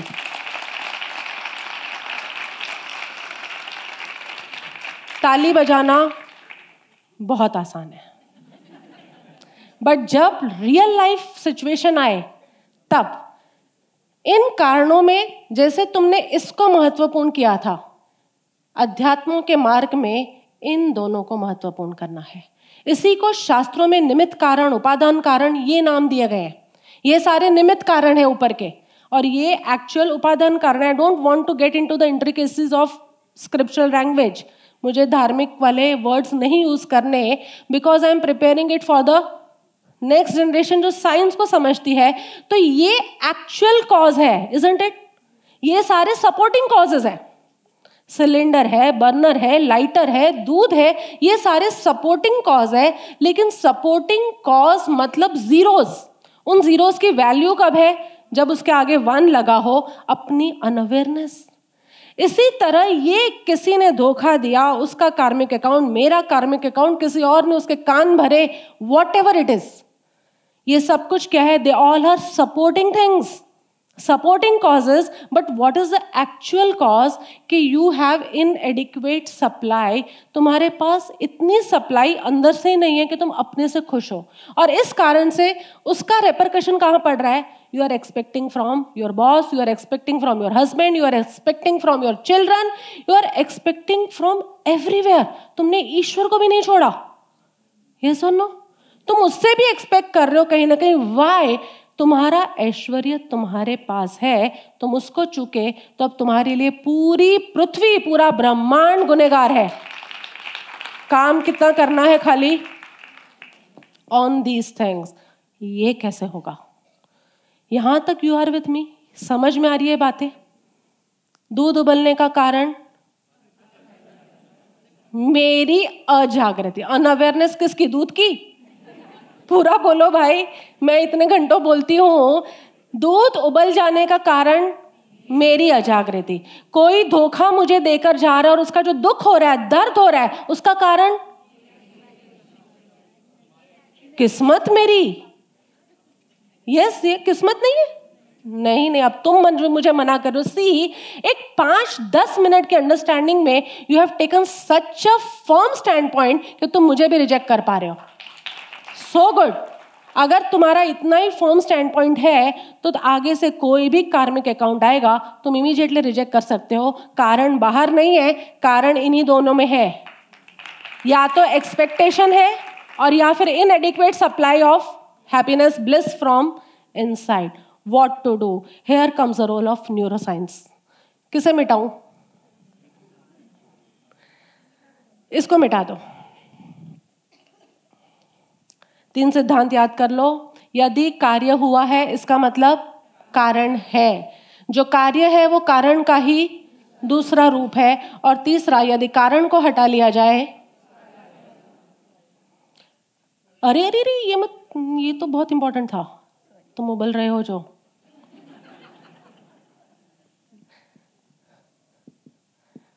करो करो, तुम अपना हो करो। किसको अच्छा इसको मिटाना था कि इसको? मैंने क्या बोला था? उसको बोला था कि इसको बोला था? देखो, आधे बोल रहे, ये बोला था, आधे ये बोल रहे हैं। चलो, हटाओ तो फिर उसको। मेजोरिटी विंस तो ये पहली रोज सो रही है क्या? वो तो मुझे इशारा कर रही है, ये बोला था, इसीलिए मैं भागी। वो एक्चुअली देखने का डायमेंशन ना बदल जाता है। वहाँ से देखती हूँ तो ऐसा लगता है, यहाँ से देखूँगी तो कैसा लगेगा। यानी क्रोध का कार्य हो रहा है। एंगर का तुम उबल रहे हो। कार्य हो रहा है मतलब कहीं कारण है। कारण है, हमने कितने कारण देखे? धोखा, किस्मत, उसकी कार्मिक फ़ाइल मेरी कार्मिक फ़ाइल मेरी एक्सपेक्टेशन या इन इनएडिक्वेट सप्लाई तुम्हारे अंदर से वो असंतोष ही बाहर आ रहा है इस वजह से। अब तुम्हें इसमें से कौन से कारण को हिलाना है? तुम हिलाने जाते हो कौन से कारण को हिलाने जाते हो? जिसने धोखा दिया, उसको वापस लिखना पड़ेगा मुझे। धोखा दिया, धोखा पर्सन, ऐसा लिख दो? कारण, क्या? हिज फ़ाइल, कारण माई फ़ाइल, कारण माई किस्मत डालो ना, दो चार और शब्द तो तुम्हें मज़ा आएगा। माई एक्सपेक्टेशन कारण इनएडिक्वेट ब्लेस असंतोष अंदर से जो आ रहा है। अब एक्चुअल कारण तुमने क्या देखा? यहाँ है। और तुम कारण, अगर तुम इसको हटाओ by the law of that fundamental law अगर तुम इसको हटाओ कॉज को हटाओ तो नथिंग रिमेन्स कारण यानी कॉज अगर तुम इस चीज़ को हटा दो तो नथिंग रिमेन्स कोई धोखा है तो है you witness and move on लेकिन तुम हटाने कौन सा कारण जाते हो? पर्सन को हटाने जाते हो, उसके ऊपर गुस्से हो जाते हो, तुम उसकी फ़ाइल को तो हटा नहीं सकते हो तो तुम ईश्वर को प्रे करते हो, तुम्हारा तो डायरेक्ट कांटेक्ट है ना ईश्वर से। इसलिए तुम ईश्वर को बोलते हो, उसकी फ़ाइल में थोड़ी सफरिंग्स लाओ। यस और नो ये तुम्हारी बात कर रही हूँ मैं। उसकी फ़ाइल में थोड़ी परेशानी लाओ सफरिंग्स लाओ, फिर मेरी फ़ाइल अरे मेरी फ़ाइल है तो चलो थोड़ी चापलूसी कर लो ईश्वर की। थोड़ा दान दे दो, थोड़ा तप कर लो तो मेरी फ़ाइल ठीक हो जाएगी। यस और नो तुम यही करते हो? माई किस्मत किस्मत को बदलने के लिए हर टंटा कर लोगे, हर ज्योतिष के पास चले जाओगे। जैसे तुम्हारे उन ज्योतिषों से ग्रह नक्षत्र सारे बदल जाने वाले but you people have such a belief system क्योंकि तुम एक्चुअल कॉज पर नहीं आते हो। तुम इन कारणों के साथ प्ले करते हो ना तो क्या होता है? तुम सपोर्टिंग कारणों को हटा रहे हो, पर एक्चुअल कारण को नहीं हटा रहे। और हमने क्या कहा था कि यदि कार्य हटाना है तो कारण को हटाना पड़ेगा। तुम ये कारण हटा रहे हो, लेकिन कार्य नहीं हट रहा। दुख तो वैसा का वैसा है। तो इसका मतलब क्या हुआ? तुमने एक्चुअल कारण तो हटाया ही नहीं। अब ये एक्चुअल कारण को हटाना दिस इज़ एंटायर साधना। और ये एक्चुअल कारण कहाँ पड़ा है? तो आ जाओ।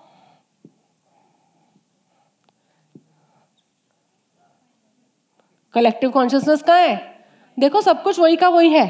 जो मैंने पिछले सत्संग में कहा था today I have got a pocket in my dress why I am holding it आदत ना जाती नहीं है। I got a new dress today मुझे याद करा देना आगे से तुम लोग कि प्रभु पॉकेट है हाथ में डालो अब लेके क्यों घूम रहे हो? सो so, ये जितनी भी एक्सपेक्टेशंस हैं, ये जितने भी राग द्वेष है, ये जितनी भी हमारी फ़ाइल का सब कुछ फ्रीज होकर कहाँ जाता है? डेटा सारा जिप होकर फ्रीज होकर सब कॉन्शियस के बाद अनकॉन्शियस माइंड में जाता था। वो अनकॉन्शियस माइंड कलेक्टिव कॉन्शियसनेस के अंदर सारा डाल देती थी। तो यानी तुम्हारे कलेक्टिव कॉन्शियसनेस के पास बीच में लव एनर्जी है और उसके आसपास बाकी सारे हैं कि नहीं है? ये कलेक्टिव कॉन्शियसनेस स्पाइन के अक्रॉस स्प्रेड हो जाती है तो यहाँ बीच में लव एनर्जी है और उसके आसपास कॉन्शियस सबकॉन्शियस और अनकॉन्शियस ये तीनों प्रकार के माइंड है। ये याद है, ये अब लास्ट टाइम का शुरू हो रहा है। जैसे ही तुम्हारे को कोई धोखा देता है, तुम्हें कोई चीट करता है, या ऐसे रखो जैसे ही कोई दुख की अनुभूति होती है, तकलीफ़ की अनुभूति होती है। खाली धोखा क्यों रखे? कोई भी तकलीफ़ की अनुभूति हुई you get into stress और आज के ज़माने में this word is very very normal isn't it हमारे टाइम पे, यानी 20 साल पहले भी स्ट्रेस वर्ड हम हुक्स लॉ में पढ़ते थे। Stress is directly proportional to strain वो था एक पूरा लॉ हम स्ट्रेस वर्ड को खाली तब पढ़ा करते थे हुक्स लॉ में। लेकिन अब स्ट्रेस वर्ड इतना पॉपुलर हो गया है everyone is having stress stress stress और वो स्ट्रेस और प्रपोर्शन हुक्स लॉ शायद स्टील पर लागू होता था, ऐसा था। है कि नहीं Avneesh? It was on some material so you have become such a steel iron man इतना हार्ड वायर हो चुके हम, चुके हैं हम लोग कि स्ट्रेस स्ट्रेस एंड स्ट्रेस कुछ थोड़ा सा हुआ you have a stress you have anxiety and that anxiety has this feeling in this gut part yes और नो तुम्हारे को हमेशा होता है? जैसे ही स्ट्रेस आता है ना, तुम्हारे इस पार्ट के अंदर कुछ गड़बड़ होनी शुरू होती है। ये यहाँ पर मणिपुर और स्वाधिष्ठान चक्र के पास, स्वाधिष्ठान और मणिपुर के पास एड्रेनल ग्लैंड्स हैं दोनों के पास। साथ में पेनक्रियाज भी है यहाँ। क्या होता है? जैसे ही तुम्हें स्ट्रेस होता है, यहाँ पर मेन हमारा सेंटर कौन है? आज्ञा चक्रम मास्टर ग्लैंड था वो, मास्टर चक्रम मास्टर ग्लैंड, वहाँ से तुरंत ही न्यूरॉन्स में फायरिंग होनी शुरू हो जाती है। जो न्यूरॉन्स के सिनेप्सिस होते हैं, उसके अंदर इमीडिएटली उस स्ट्रेस की फायरिंग होनी शुरू हो जाती है। वो जैसे ही फायरिंग होती है विद इन मिली सेकेंड्स वो यहाँ तुम्हारे पेट में पहुँच जाता है। क्या? वो स्ट्रेस यहाँ से ये हार्मोन सिक्रीट करना शुरू करता है। एड्रेनालाइन हार्मोन सिक्रीट करेगा कॉर्टिसोल सिक्रीट करेगा और ये इमीडिएटली तुम्हारे ब्लड के अंदर पुश कर दिए जाते हैं। इमीडिएटली यहाँ पर कोई डॉक्टर होगा तो मेरी इन बातों को बहुत अच्छे से समझेगा। यहाँ पे इधर कौन है? आज्ञा चक्र के पीछे एमिक डाला एमिक डाला जो है, वो स्ट्रेस हॉर्मोन्स को रिलीज़ करने का काम करता है। एमिक डाला का पिक्चर दिखाओगे? सी। एकदम तुम्हारे आज्ञा चक्र के पीछे इस तरह से आता है ये। यहाँ से आप उंगली डालोगे तो some what this is from here to here ये सीधा एक इसका कनेक्शन है। जैसे ही आप स्ट्रेस आओगे तो तुरंत ही मास्टर ग्लैंड जो है उसको तो तुरंत एक्टिवेट होना पड़ेगा। क्योंकि मैसेज जब तक तुम्हारे न्यूरल नेटवर्क में नहीं जाएगा, तब तक पूरे शरीर में नहीं जा सकता। पहले मैसेज जाएगा तुम्हारे ब्रेन में, उसके बाद वो फैलेगा पूरी बॉडी में। अब चूँकि ये स्ट्रेस है और ये एमिक यहाँ से रिस्पॉन्ड कर रहा है, इसने अचानक देखा कि you are not in your comfortable zone तुम्हारा शरीर कंफर्टेबल नहीं है, तुम्हारा मन कंफर्टेबल नहीं है, तुम हाइपर हो रहे हो। तो इमीजिएटली बॉडी को बैलेंस करने के लिए यहाँ से दूसरे हार्मोन सिक्रीट होने शुरू हो जाते हैं। ये ग्रंथियाँ हैं ना सारी यहाँ पर। ये पूरा हमारा एंडोक्राइन सिस्टम है, वो यहाँ से हॉर्मोन्स को सिक्रीट कर रहे हैं ब्लड में भेज रहे हैं, और ये पूरा एक विशस साइकिल तुम्हारा यहाँ पर बन जाता है। और तुम देखोगे, जैसे ही ये हार्मोन सिक्रीट होते हैं कॉर्टिसोल एड्रेनालाइन ये हार्मोन सिक्रीट होते ही क्या करते हैं? तुम्हारी हार्ट बीट को फास्ट कर देते हैं। जैसे स्ट्रेस आता है हार्ट बीट फास्ट होती है। जैसे ही स्ट्रेस आता है, वो ब्लड का रश पूरा कहाँ जाता है? मस्तिष्क की तरफ़ तो तुम्हारा चेहरा पीला पड़ जाता है कि नहीं? फीका पड़ जाता है? तुम्हारे को पसीना आना शुरू हो जाता है। लॉर्ड ऑफ़ पर्सपिरेशन स्टार्ट्स क्योंकि जो एक एक छिद्र इतनी स्पीड में ब्लड अप मूव कर रहा है तो एक एक छिद्र तुम्हारे खुलने लग जाते हैं। वो पानी बाहर फेंकने लग जाते हैं।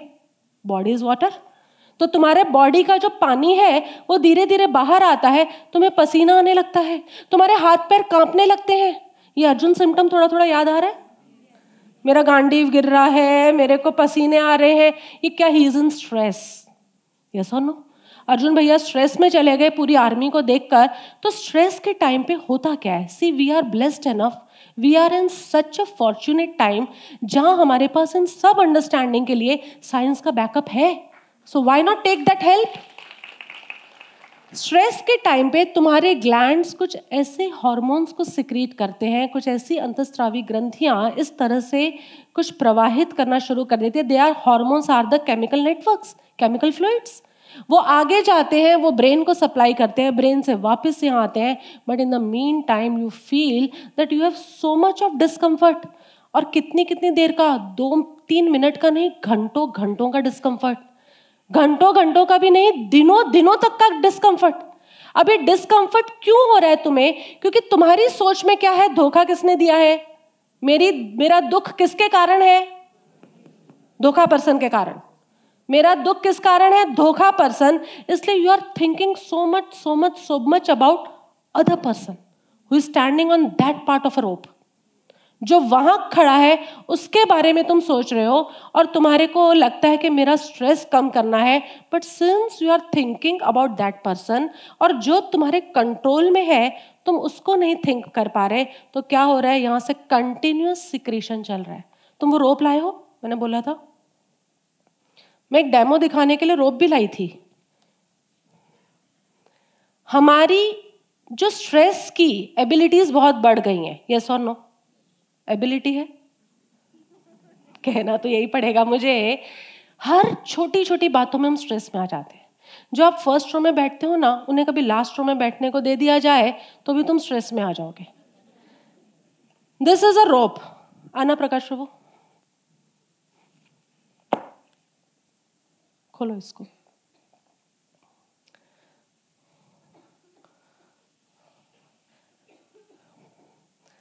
मेरे हाथ में ये हिस्सा है, आप मत हिलाना। इसीलिए आपको रखा है स्ट्रांग उसको लाती है तो वो हिल जाती। स्ट्रांग आपका बिल्कुल नहीं हिलना चाहिए। This part of the rope is in my hand इसको मैं हिलाती हूँ। वाइब्रेशंस होती हैं इसमें। वाइब्रेशंस हो रही है। हिल, हिला कौन रहा है? यहाँ। और वाइब्रेशंस कहाँ तक हो रही है? वहाँ। वो तो स्थिर है, वो तो बेचारे कुछ नहीं कर रहे। लेकिन यहाँ कुछ हिला तो पूरा का पूरा हिला कि नहीं? अब मैं चाहती हूँ इसको रोकना। आओ जरा सराउंड करो तो इसको। मेरे से सराउंड कर सकते हो? मेरी लाइफ में हर जगह स्ट्रेस स्ट्रेस है। करो तो।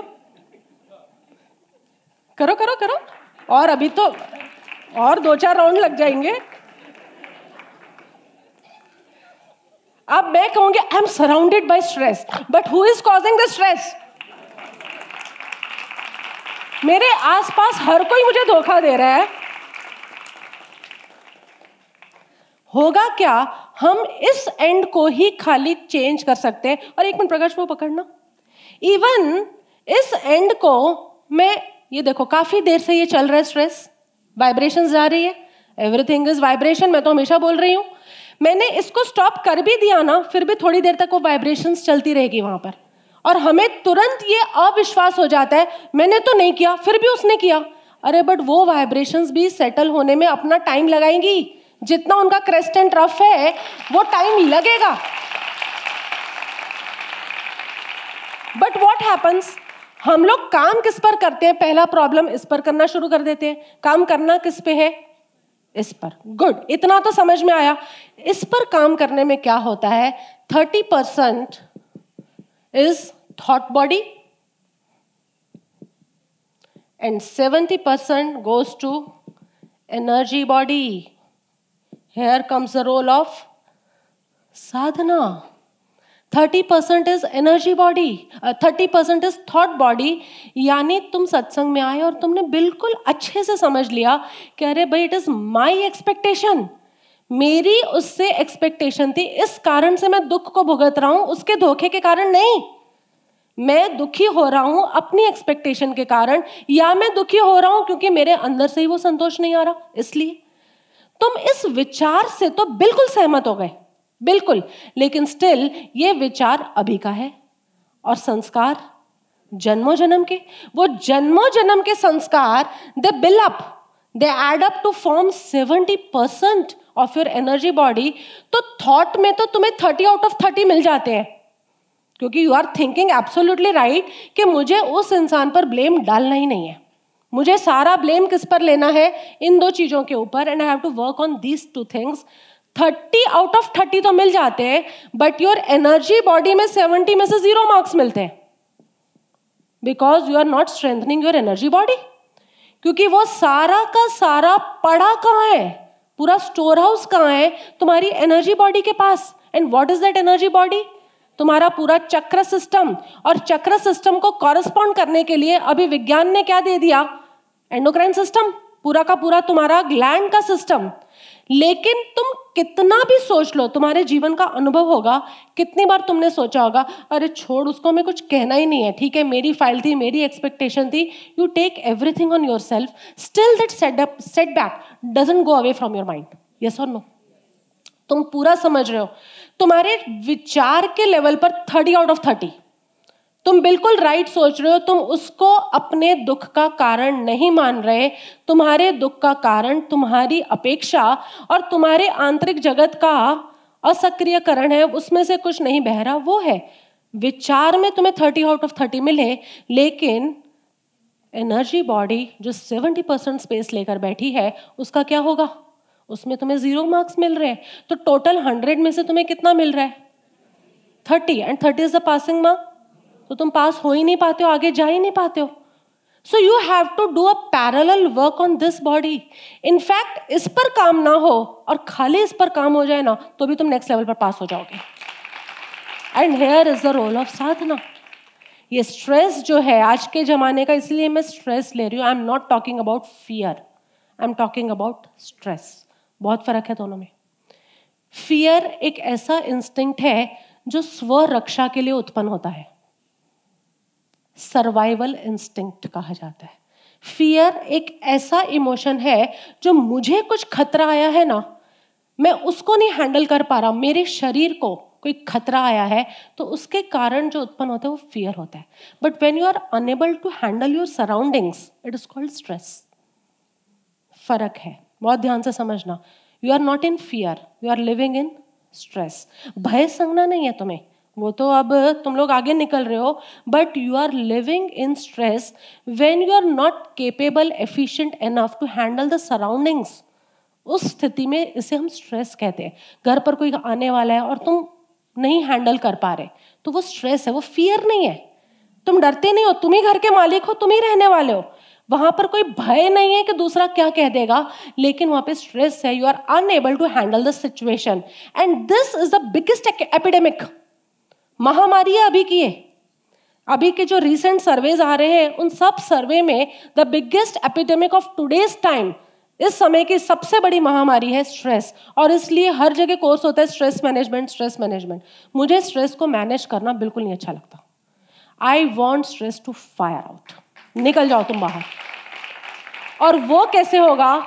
जब तुम अपनी एनर्जी बॉडी पर काम करोगे और इसके अंदर एनर्जी बॉडी तीन यूज़ होती है। वन इज़ मणिपुर चक्र, दूसरा स्वाधिष्ठान चक्र और तीसरा द मास्टर ग्लैंड आज्ञा चक्र।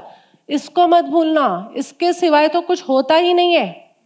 जो एमिक डाला है, जो स्ट्रेस हार्मोन को रिलीज़ कर रहा है दैट गिव्स अ फाइट और फ़्लाइट रिस्पॉन्स किसी को ये वर्ड पता हो तो फाइट और फ़्लाइट रिस्पॉन्स या तो लड़ो या भाग जाओ। या तो लड़ो फाइट और या भाग जाओ। ये फाइट और फ़्लाइट रिस्पॉन्स यहाँ एमिकडला से सीधा आगे बिहेवियर में जाता है तो या तो हम लड़ने बैठ जाते हैं उस सिचुएशन में, या हम उस सिचुएशन से भाग जाना चाहते हैं। मार्ग मध्यम में है बुद्ध ने कहा। न लड़ने में मार्ग है, न भाग जाने में मार्ग है। कृष्ण ने भी तो बोला ना, मार्ग मध्यम में है, पहले तो मध्यम में आ उसके बाद तेरे को जो करना है तू करना। बुद्ध भी यही कह रहे हैं, मार्ग मध्यम में है। यहाँ एमिक डला से फाइट और फ़्लाइट रिस्पॉन्स हमारा एक्टिवेट होता है, वो यहाँ जाता है, यहाँ पर जाता है, वो उस जाति के हार्मोन सिक्रीट करता है। ऐसी चीज़ें प्रवाहित करनी शुरू करता है, जो शरीर को पेल बना देता है, हमारा ब्लड प्रेशर बढ़ा देता है, हमें पसीने में ले जाता है, हाथ पाँव कांपने लग जाते हैं, दिमाग में कुछ सूझता नहीं है। ये सब किससे हो रहा है? बिकॉज़ ऑफ़ द ग्लैंड उन ग्लैंड को सपोर्ट करने के पीछे कौन है? उन ग्लैंड के भी पीछे कौन है? एनर्जी बॉडी चक्रस तुम्हारे चक्रस तुम्हारे केंद्रस का पूरा जो पोलर सिस्टम है, वो उसके पीछे है. So in this culture spiritual culture we directly work upon those chakras and kendras. हम सीधा उन चक्र और केंद्र पर काम करते हैं, जिससे ये ग्लैंड्स प्रभावित होते हैं। ग्लैंड्स प्रभावित होते हैं तो स्ट्रेस के हॉर्मोन्स निकलने कम हो जाते हैं हॉर्मोन्स कम निकलते हैं। You feel adequate happiness from within और जब तुम एडिक्वेट हैप्पीनेस के पास आ गए तो धीरे धीरे ये सारे तुम्हारे कारण बाहर निकलेंगे कि नहीं?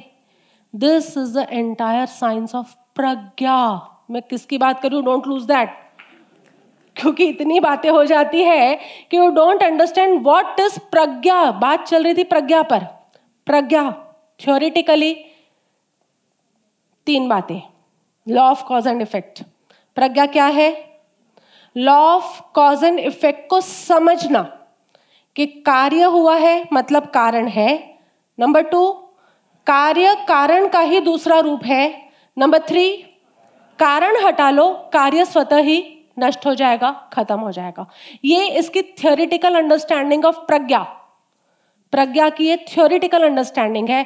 फिर हमने उसको एक लाइफ एग्ज़ाम्पल से देखा कि कैसे दूध उबलता है और कैसे हम उबलते हैं। हमने पूरा देखा यहाँ।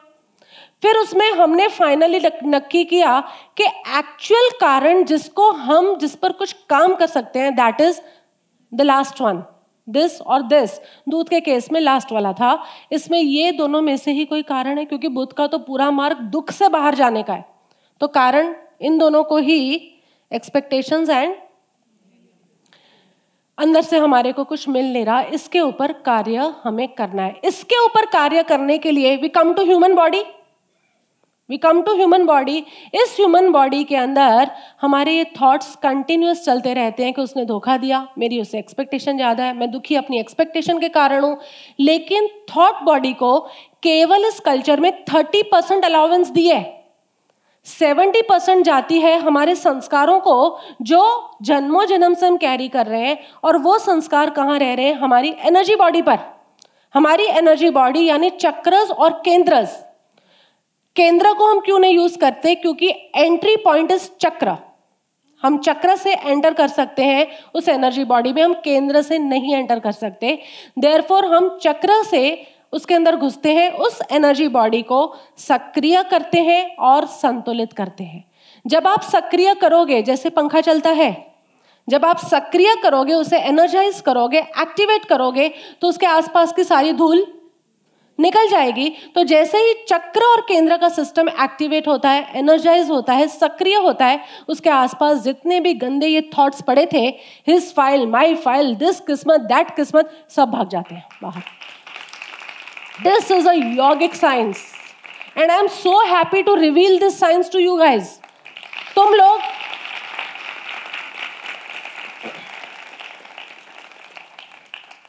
I'm so happy I have some crowd some people who are willingly listening these things they are very intrinsic, very intricate काफ़ी टफ है अगर देखो तो ये सत्संग। सुज्ञान मोदी जी आप बैठे हैं यहाँ आपको टफ नहीं लग रहा है लेकिन ही इज़ ऑल्सो एंजॉइंग उनके चेहरे से मैं कह सकती हूँ। जिसने कभी साइंस शायद पढ़ी नहीं होगी वो व्यक्ति भी यौगिक साइंस को एंजॉय कर रहा है। This shows your yoga. This is a यौगिक साइंस तुम केवल विचारों पर काम करोगे। थर्टी आउट ऑफ़ थर्टी आ सकते हैं, लेकिन you will not pass to the next level of evolution तुम्हें विकास यात्रा में अगले पड़ाव पर जाना है। मनुष्य बनकर पैदा हुए और मनुष्य बनकर मरो, ये विकास नहीं है। मनुष्य बनकर पैदा हुए और परमात्मा बन के यहाँ से जाओ, ये विकास है। एटलीस्ट इस यात्रा पर तो कदम रखो। तो इसका थ्योरी पार्ट क्या था? कारण कार्य सिद्धांत। थ्योरी को हमने एग्ज़ाम्पल से सेट किया, दूध का उबलना और हमारा, बोलो बोलो। किसी ने धोखा दिया, इसलिए तुम उबले। उसका हमने पूरा देखा। अब ये सारा का सारा संस्कार कहाँ होता है? हमारी energy body that is collective consciousness यानी हमारे चक्र के आसपास। अब chakra system the energy body system क्योंकि कोई भी डेटा जब अंदर जाके स्टोर होता है, ध्यान से सुनो कोई भी किसी के प्रति की घृणा का भाव, नफरत का भाव जब स्टोर होता है तो वो वाइब्रेशंस की फॉर्म में ही स्टोर होता है। अंदर लिखा नहीं जाता कि अच्छा ये जर्मन है ना तो जर्मन लैंग्वेज में लिख दो। ये इंग्लिश है तो इंग्लिश में लिख दो। ये गुज्जू भैया है तो गुज्जू में लिखो। ऐसा नहीं होता। Everything get solidified into the language of vibration जैसे कंप्यूटर में सब कुछ बाइनरी में चला जाता है ना सारा का सारा डेटा वैसे ही ह्यूमन कंप्यूटर के अंदर सारा डेटा स्टोर होता है वाइब्रेशन की फॉर्म में। And today I am talking about stress और ये तुम सबसे ले लो। स्ट्रेस हर चीज़ में। तुम्हारी डिजायर्स का भी स्ट्रेस है तुम्हें। बंगला लेना है, गाड़ी लेनी है यूरोप घूमने जाना है। कितने स्ट्रेस है तुम्हारे अंदर। तो जितने भी स्ट्रेस है, वो सारे क्या कर रहे हैं? एमिक डाला के पास मैसेज जाता है स्ट्रेस का। यूरोप घूमने जाना है, समझो घर के लोगों ने मना कर दिया। स्ट्रेस में आ गए? यस और नो स्ट्रेस में आ गए, जहाँ ये एमिक डाला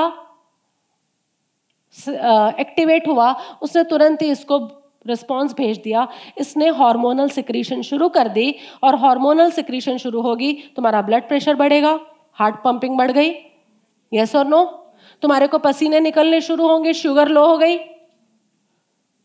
स्ट्रेस रिलेटेड डिजीजेस इसीलिए इसको एपिडेमिक का है।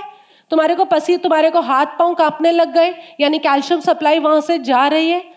तुम्हारे बोन्स ढीले पड़ने लग जाएँगे कैल्शियम सप्लाई जाएगी तो बोन्स तुम्हारे ढीले पड़ने लग जाएँगे। तुम्हारे, मेरा पूरा शरीर हिलता है, क्या हो रहा है what is happening just because कि तुम्हारी एक एक्सपेक्टेशन फुलफिल नहीं हो रही, ये पूरा चक्र शुरू हो गया।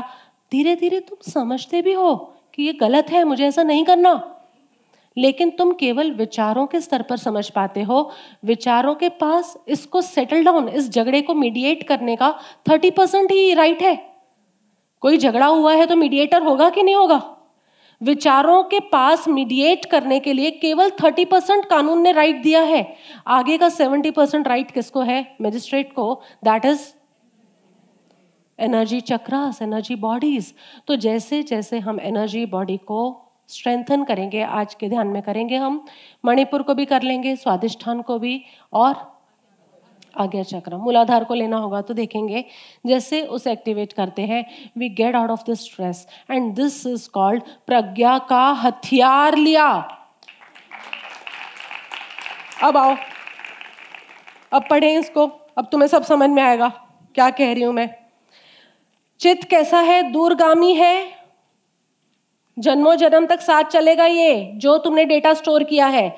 एनर्जी बॉडी में जो डेटा आया है, दूरगामी दूर दराज के भवों तक भी चलेगा। अकेले विचरने वाला है। तुम्हारी इस एनर्जी बॉडी में तुम्हारा गुरु नहीं घुस सकता। अकेले जाना पड़ेगा। निराकार है। एनर्जी बॉडी का कोई आकार है? फॉर्मलेस वो आशय है। बड़े ही गहरे रहस्य हैं और दिख रहे हैं ना। अभी मैं तो बहुत थोड़ा समझा पा रही हूँ तुम्हें। लेकिन इतने गहरे आशय भरे हैं इसमें, मैं इतना ही समझाना चाहती हूँ जितना तुम हजम कर पाओ, या मैंने तुम्हें जितना तैयार किया है। इस चित्त का जो संयम करेंगे, संयम का अर्थ बुद्ध के समय में संतुलन हुआ करता था। बुद्ध के समय में संयम का अर्थ था, संतुलन बैलेंस करेगा। हम लोग चक्रों में बैलेंस कर रहे हैं? विचारों में बैलेंस हो सकता है क्या? सवाल ही नहीं उठता। तुम सही गलत सही गलत सोच सकते हो। विचारों में बैलेंस नाम की कोई चीज़ नहीं होती। बैलेंस कहाँ होता है? बैलेंसिंग हो रहा है हमारे स्वराज क्रिया में चक्रों के अंदर। जो संयम करेंगे, यानी जो संतुलन करेंगे, जो बैलेंस करता है, वही मार के बंधन से मुक्त होगा। You don't have to control you have to balance तुम विचार से जाओगे, तुम कंट्रोल करोगे। यस और नो पर तुम एनर्जी बॉडी के माध्यम से जाओगे, वहाँ कंट्रोल का कोई सिस्टम ही नहीं है, वहाँ ओनली बैलेंसिंग होगी या एक्टिवेशन होगा। जिसका चित अस्थिर है, जो सद्धर्म को नहीं जानता, जिसकी श्रद्धा चंचल है, उसकी प्रज्ञा पूर्ण नहीं हो सकती। चित अस्थिर रहेगा अगर इन तीनों को, चारों को मानोगे तो? यस और नो चित अस्थिर रहेगा, सद्धर्म को नहीं जानता। सच्चा धर्म क्या है? इनको कारण मानना। सच्चा धर्म क्या है? इन दोनों को कारण मानना, अपनी अजागृति को कारण मानना, वो सद्धर्म को नहीं जानता। उसकी श्रद्धा चंचल है। कभी वो ईश्वर को दूसरे के लिए प्रे करता है, कभी अपने लिए प्रे करता है। उसकी श्रद्धा सतत चंचल है। उसकी प्रज्ञा पूर्ण नहीं हो सकती। जिसके चित्त में राग नहीं है, जिसके चित्त में द्वेष होना चाहिए, लेकिन यहाँ दोष लिखा है। द्वेष से रहित है, जो पुण्य पाप विहीन है, उस जागृत पुरुष को भय नहीं। ये जागृत पुरुष क्या करता है? ये शरीर को घड़े के समान अनित्य मानता है। शरीर को घड़े के समान अनित्य मानता है। घड़ा टूट जाता है कि नहीं टूटता?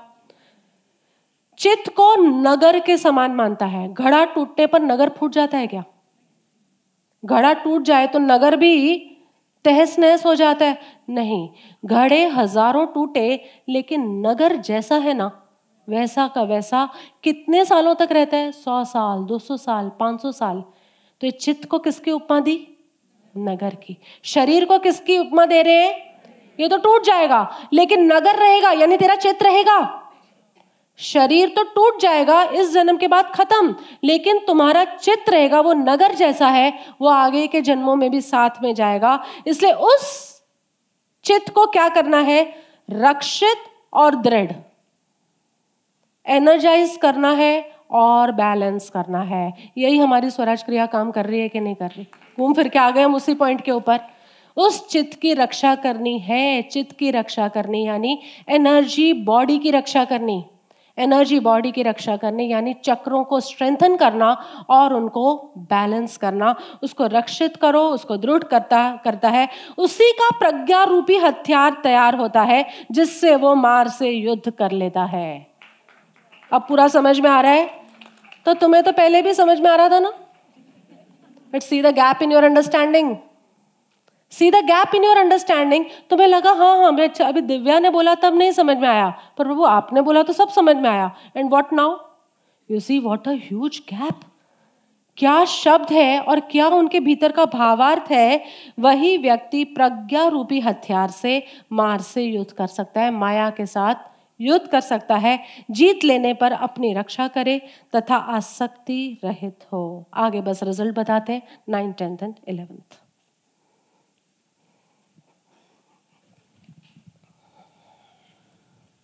अचिरं वत्यं कायो पठविम् अधिशेषति। क्षुद्धोऽपेतविज्ञाणो निरर्थं वकलिङ्गरम्। दिशो दिशं यन्तं कैरा वेरीवापनवेरिणं मिच्छापणिं हितं चित्तं पापियोनं ततो करे।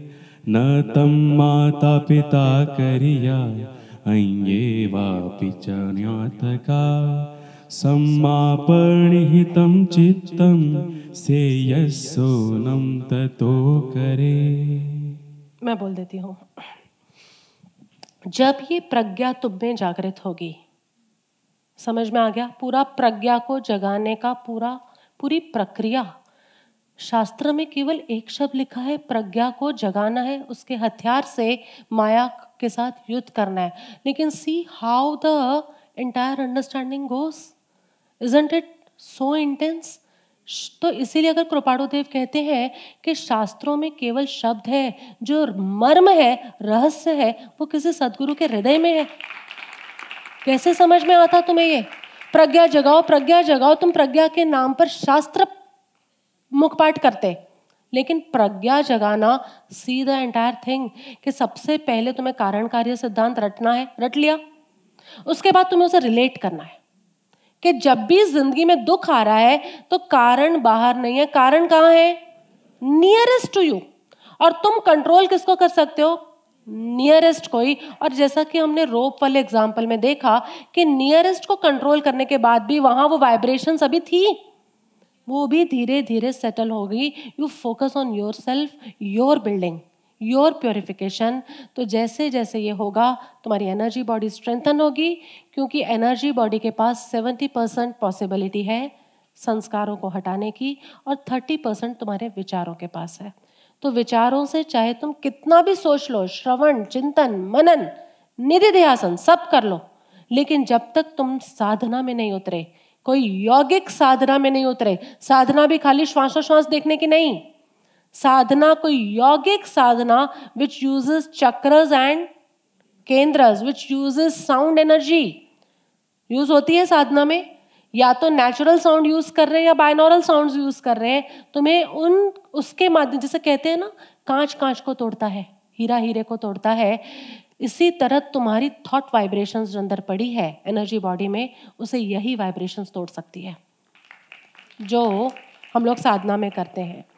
जब ये सब घटना घटेगी, जिस इंसान की प्रज्ञा जागृत हुई, उसके लिए अब रिज़ल्ट दिया है, अहो, उसे क्या लगेगा? ये तुच्छ शरीर शीघ्र ही चेतना रहित हो, निरर्थक काष्ट की भांति पृथ्वी पर पड़ा रहेगा।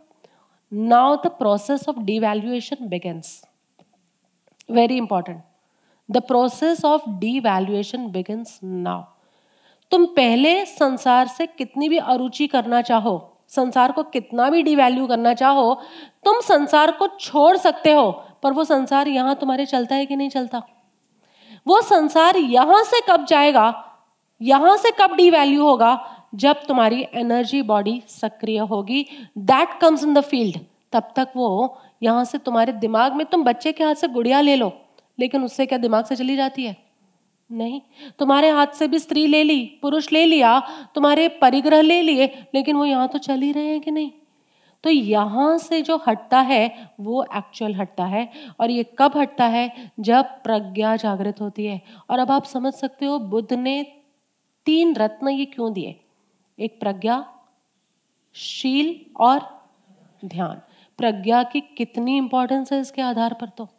जब ये स्थिति आती है नौ निरर्थकता का भान यूजलेसनेस का भान फ्यूटिलिटी का भाव।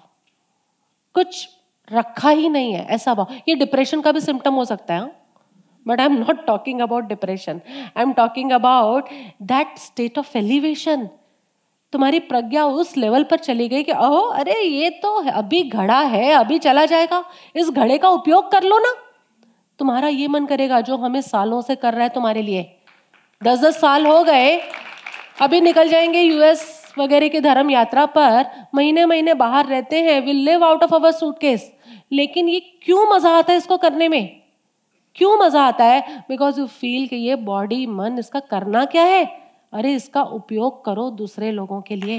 दैट्स इट और तुम्हारा बॉडी मन कितनों के लिए उपयोग होता है? मोस्टली अपने लिए। या फिर वो जैसे कुत्ते अपने पिल्लों के पीछे भागते हैं ना। Sorry I was rude enough लेकिन या तो तुम्हारा अपना फैमिली के पीछे। बस, यदि तुम्हारे जीवन का उपयोग केवल अपने और अपने परिवार के लिए है ना, ये तो जानवर भी करते हैं। तुम में और जानवर में फ़र्क क्या है? क्या फ़र्क है? वो फ़र्क को प्रत्यक्ष करके दिखाओ। यदि तुम में और जानवर में कुछ फ़र्क है तो अपने जीवन को दाव पर लगाकर दूसरों के लिए सदुपयोग में लगाओ। तुष्टता का भाव आता है डीवैल्यूएशन का प्रोसेस यहाँ से शुरू होता है, फिर फाइनली टेंथ और इलेवेंथ में क्या कहते हैं? जितनी हानि शत्रु शत्रु की या वैरी वैरी की करता है, उससे अधिक बुराई झूठे मार्ग पर लगा हुआ चित्त करता है। यस और नो तुम्हारा चित्त अगर गलत मार्ग पर चला गया तो वो ज़्यादा परेशान करेगा। दुश्मन से मत डरो। नफरत, वैरी से भी मत करो। जिसने धोखा दिया, उससे भी मत घबराओ, क्योंकि धोखा देने वाले ने तो एक बार धोखा दिया। एक बार धोखा देके तुम्हें दुख पहुँचाया तुम्हारी चेतना को, लेकिन तुम निरंतर उसका स्मरण करके अपने आप को दुख पहुँचा रहे हो। तो बड़ा वैरी, बड़ा शत्रु कौन हुआ? आर यू श्योर बड़ा वैरी, बड़ा शत्रु कौन हुआ? धोखा देने वाले ने तो एक बार दिया, लेकिन उसका विचार दस साल से तुम कर रहे हो तो ज़्यादा बड़ा वैरी तुम्हारा कौन है? तुम स्वयं। तो गलत मार्ग पर लगा हुआ चित्त। लास्ट में कहते हैं, जितनी भलाई माता पिता या दूसरे भाई बंधु नहीं कर सकते, उससे अधिक भलाई ठीक मार्ग पर लगा हुआ चित्त करता है। यानी जिसे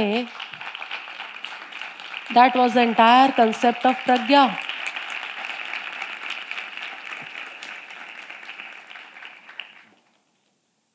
जैसे ये सत्संग तुम्हारे लिए क्लासरूम है ना, वैसे ही जीवन भी पाठशाला है। इसे घर मानने की भूल मत करना। कोई इस सत्संग हॉल को घर मान ले तो? दो बजे के बाद ज़बरदस्त पीड़ा शुरू होगी। अभी तो कोई दिक्कत नहीं है, दो बजे के बाद।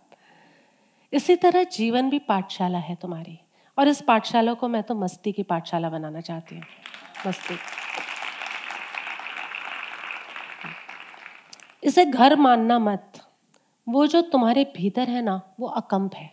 न वो कहीं तुमसे बाहर गया है, न वो तुम्हारे भीतर कभी लाया जा सकता है। यानी वो सदा था, सदा है और हमेशा के लिए रहेगा। ये बोलना तो तुम्हें अच्छा लगता है, लेकिन फिर भी तुम्हारा सुख हमेशा दूसरों से आ रहा है। वो सुख सदा था, सदा है और सदा रहेगा। बोलने में तो तुम्हें बड़ा मज़ा आता है, लेकिन फिर भी सुख की अपेक्षा हमेशा किससे रहती है? वस्तु से, व्यक्ति से, परिस्थिति से ऑल दो आप कितना भी सत्संग करते हैं but if your satsang is not complemented by sadhana if your satsang is not complemented by right meditation techniques then जो भी आप सत्संग करते हैं, वो केवल थर्टी परसेंट आपके अंदर प्योरिटी ला सकता है and with thirty percent purity you cannot go to the next step of evolution इसलिए सत्संग के साथ साथ अनिवार्य रूप से हम ध्यान प्रयोग में उतरते हैं। टाइम फॉर मेडिटेशन इसके साथ ये वर्ग खत्म हुआ। हम करेंगे मूलाधार स्वादिष्ठान मणिपुर और आज्ञा चक्र। इन चार पर आज हम काम करेंगे और इन चारों को स्ट्रेंथन करेंगे ताकि तुम्हारी प्रज्ञा जागृत हो। खाली विचारों से प्रज्ञा नहीं जगेगी। प्रज्ञा के लिए ध्यान करना होगा। ओहो। हो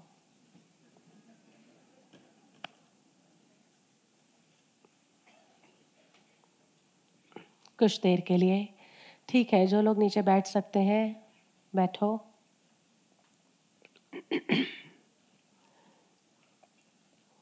जो लोग ऊपर बैठे हैं, दोनों पैर ज़मीन से छूते हों।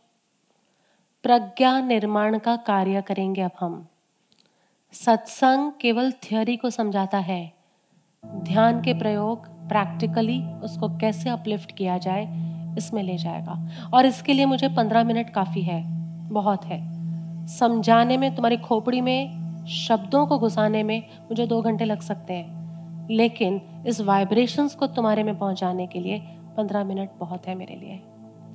So be in the pool of this vibration जो लोग ऊपर बैठे हैं, दोनों पैर ज़मीन से छू लो। जो लोग नीचे बैठे हैं, अपने शरीर को इस तरह से बिठाओ कि कहीं से कोई भी हिस्सा दबता, खींचता ना हो, दबाव, तनाव ना हो। आँखें कोमलता से बंद कर लीजिए।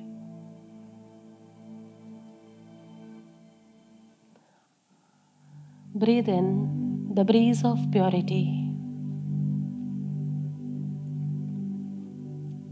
breathe in the breeze of purity इस पूरे वातावरण में एक अनन्य शुद्धि है अभी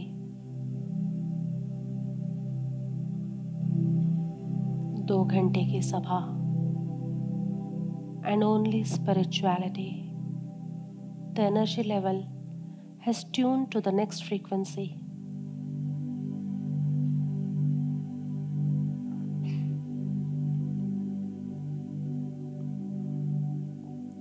चेहरे पर स्मित हो और महसूस कीजिए शरीर में ये कंपन, ये संवेदन, ये palpitation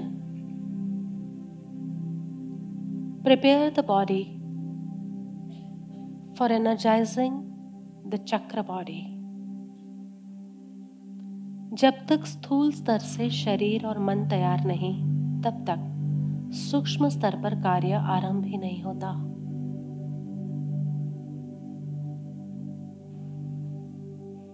चेहरे पर मस्ती, आनंद, खुशी तुम्हारा साहिब तुम में ही है। बस तुम्हारे नारी और पुरुष लड़ रहे हैं आपस में। लेकिन ध्यान के इस मार्ग पर चलते? वो दोनों संतुलित होते जाते हैं। पूरे शरीर को रिलैक्स करो।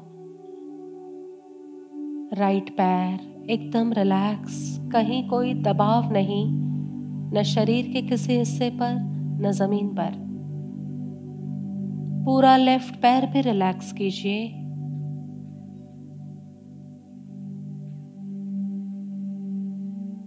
फिर पेट, छाती, पीठ, कमर का भाग, रिलैक्स। सीधे बैठे। इस तरह से आपका स्पाइन होना चाहिए कि जब हम चक्र शुद्धि करेंगे तो स्पाइन एकदम सीधा हो energy can flow within right हाथ को रिलैक्स कर दो। राइट हाथ का कोई हिस्सा शरीर के दूसरे भाग पर दबाव ना डाले। उंगलियाँ एकदम रिलैक्स्ड। और रिलैक्स होते ही ऊर्जा से भर जाएँगी उंगलियाँ। महसूस करो द पूल ऑफ़ वाइब्रेशन पूरा लेफ़्ट हाथ रिलैक्स शरीर के किसी हिस्से पर दबाव नहीं। उंगलियाँ हथेली एकदम हल्की, ढीली। और जैसे ही हाथ ढीले होंगे you start feeling the pressure of vibration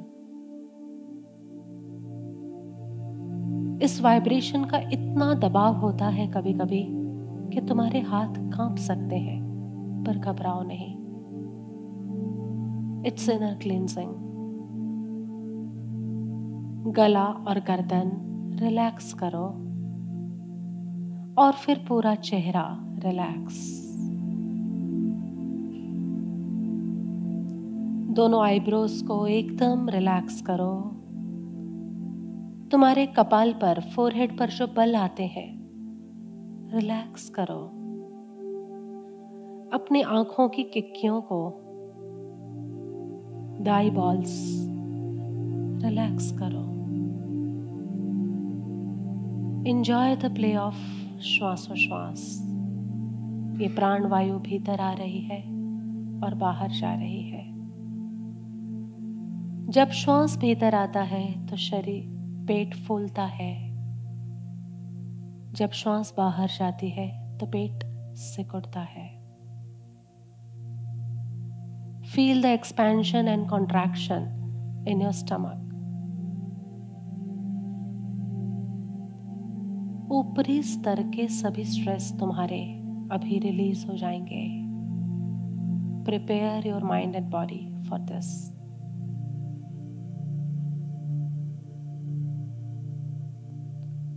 पेट फूल रहा है, पेट सिकुड़ रहा है. पूरी सजगता से देखो। अभी हम जो ध्यान प्रयोग में प्रवेश करेंगे, तुम्हारे सरफेस लेवल के जो भी स्ट्रेस है, जो भी असुविधाएँ हैं, वो सभी की सभी मानसिक असुविधाएँ खत्म होती जाएँगी।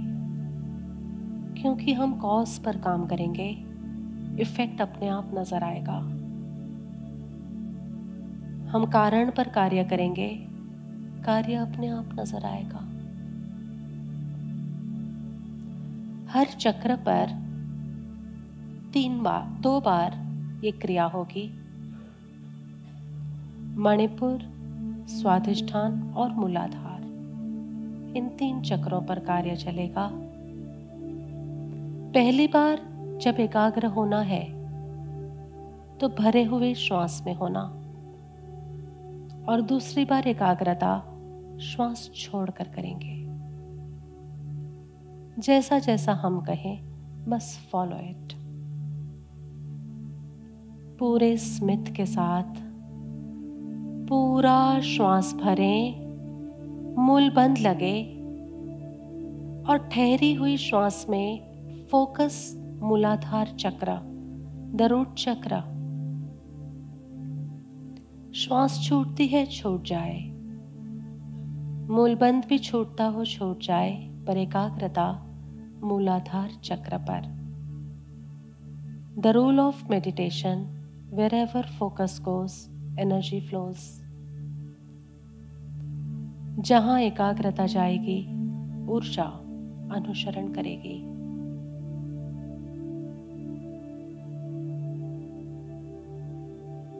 मूलाधार चक्र पर ही दूसरी बार के लिए पूरा श्वास भरें, छाती, पेट फूले और पूरा श्वास बाहर निकाल दो।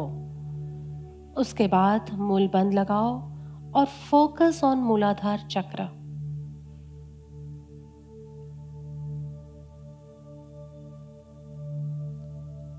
जितनी क्षमता हो, उतना ही मूल बंद लगाएँ और श्वास को पकड़ें।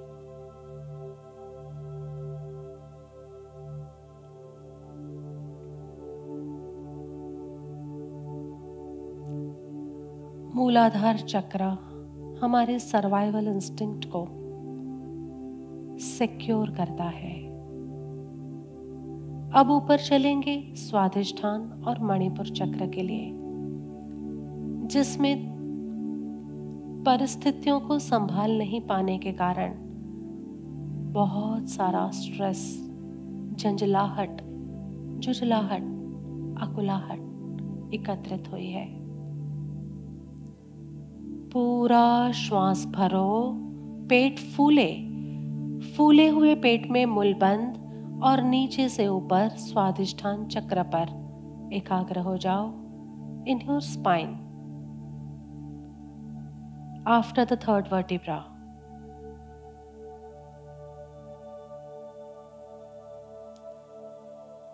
जितनी क्षमता हो उतना ही श्वास रोकना, पर एकाग्रता की क्षमता को बढ़ाइए। You are only focusing within your human body, inside your spine, above the lower three vertebrae.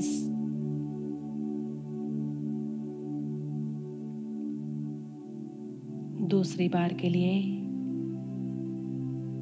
श्वास सामान्य होने दो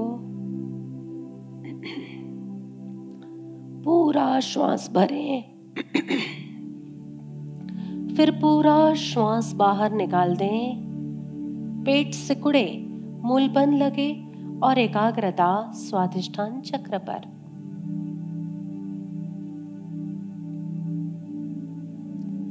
गो इनसाइड योर बॉडी शरीर के भीतर जाओ। स्पाइन के भीतर जाओ। ये वाइब्रेशंस वहाँ है। क्षमता अनुसार रुकना, फिर श्वास सामान्य होने देना, पर एकाग्रता स्वादिष्ठान पर।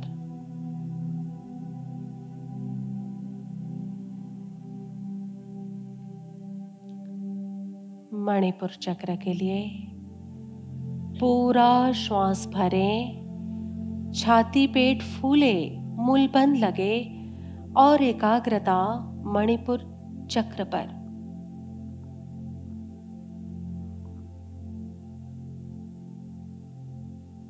क्षमता अनुसार श्वास को रोकना बंद को रोकना।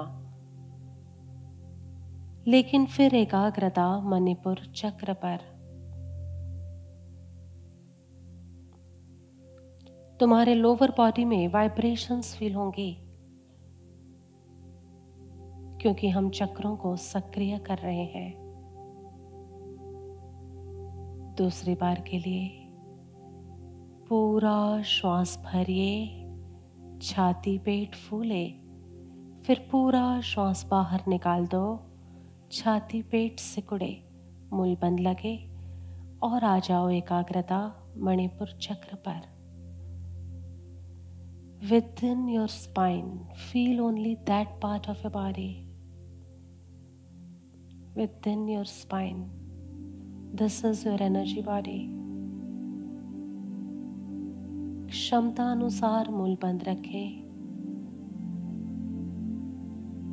एकाग्रता मणिपुर चक्र पर है। मणिपुर और स्वाधिष्ठान चक्र से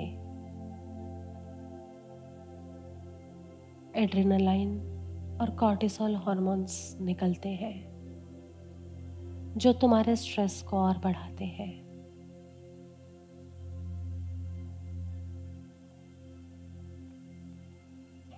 और आ जाओ सीधे आज्ञा चक्र पर। ऊर्ध्वमुखी मुद्रा, यानी गर्दन थोड़ी सी पीछे की ओर झुकी हुई। अब तुम्हें एमिगडाला की पोजीशन भी मालूम है। आज्ञा चक्र के ठीक पीछे। और वो तभी महसूस होगी जब तुम गर्दन को पीछे करो। जब हम ऊर्ध्वमुखी मुद्रा में आते हैं तो आज्ञा चक्र के ठीक पीछे एमिगडाला होता है, जो इस स्ट्रेस हार्मोन को रेगुलेट करता है। सारी एकाग्रता आज्ञा चक्र पर है। चेहरे पर स्मित है। हम यहाँ से ध्वनि तरंगों को भेजेंगे। Let those vibration feel on your forehead बस तुम्हें केवल इतना करना है कि इन ध्वनि तरंगों को तुम्हारे फोरहेड पर बजते हुए महसूस करना है। ऊर्ध्वमुखी मुद्रा श्वास सामान्य एकाग्रता आज्ञा चक्र पर, और एक में खो जाओ इन ध्वनि तरंगों से।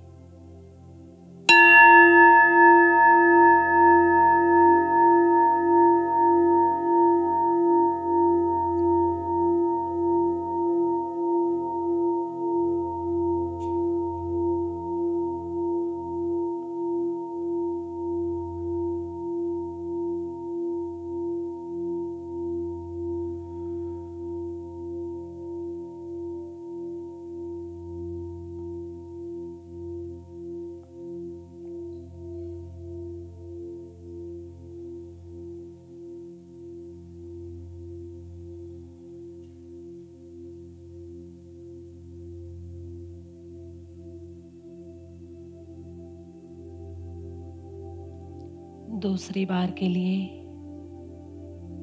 ऊर्ध्वमुखी मुद्रा में रहें, क्योंकि जब तक ऊर्ध्वमुखी मुद्रा नहीं तो आज्ञा चक्र का सीधा एवं डाला पर प्रभाव नहीं होगा।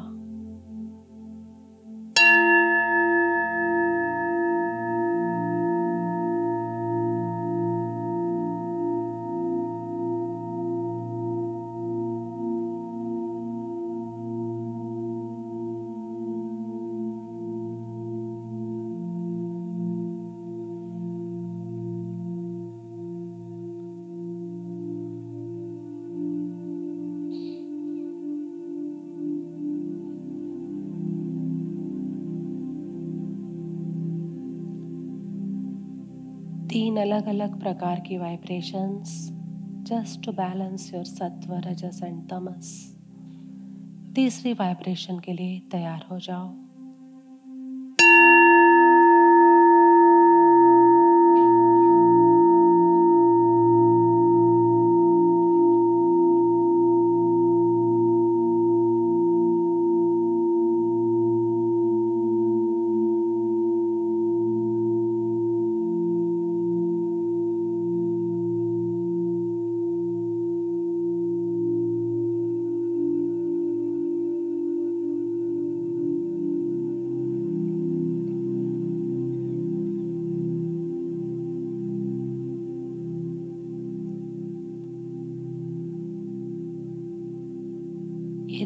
तरंगे अलग अलग वाइब्रेशंस फ्रीक्वेंसीज पर।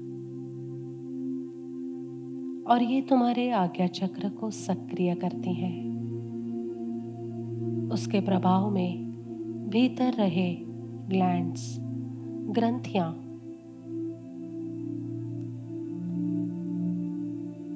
उस अनुसार कार्यशील हो जाती है। ये यौगिक विज्ञान है। मनुष्य की बुद्धि से योग का पूरा विज्ञान समझा नहीं जा सकता। लेकिन ध्यान के माध्यम से अनुभव किया जा सकता है। गर्दन को स्वस्थान पर ले आइए। Feel your Ajna chakra feel your entire face in this vibration. अंतिम प्रयोग के लिए दोनों हाथों को अपनी आँखों पर इस तरह रखो कि वो आँखें भी ढकता हो और आज्ञा चक्र को भी ढकता हो। दोनों हाथ इस तरह से रखें कि वो तुम्हारी दोनों आँखों को भी बंद कर दे और आज्ञा चक्र को भी ढक दे। थोड़ा सा इन हाथों को दबा लें एंड कुछ क्षणों के लिए feel the darkness feel the darkness within you ये अंधकार सनातन है। ये अंधकार शाश्वत है।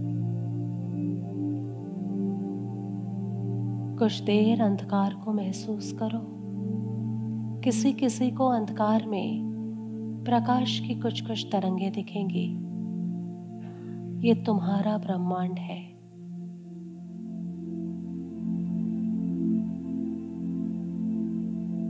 दोनों हाथों को अपने अनाहत केंद्र के सामने लाओ और जोड़ दो। संपूर्ण धन्यवाद और अहोभाव से भर जाओ। इस समष्टि के प्रति, इस ईश्वर के प्रति जन्मों जन्म के सदगुरुओं के प्रति, जिन्होंने तुम्हें इतना तैयार किया कि अब तुम ईश्वर के अनुभव के मार्ग पर चल सकते हो। अपने शरीर को, मन को, बुद्धि को सबको धन्यवाद दो। Have loving friendliness with yourself first जो अपने से ही मैत्री नहीं कर सकता, वो किसी और से मैत्री क्या करेगा? Love yourself love your love energy the super conscious mind और दोनों हाथों को रब कर दो।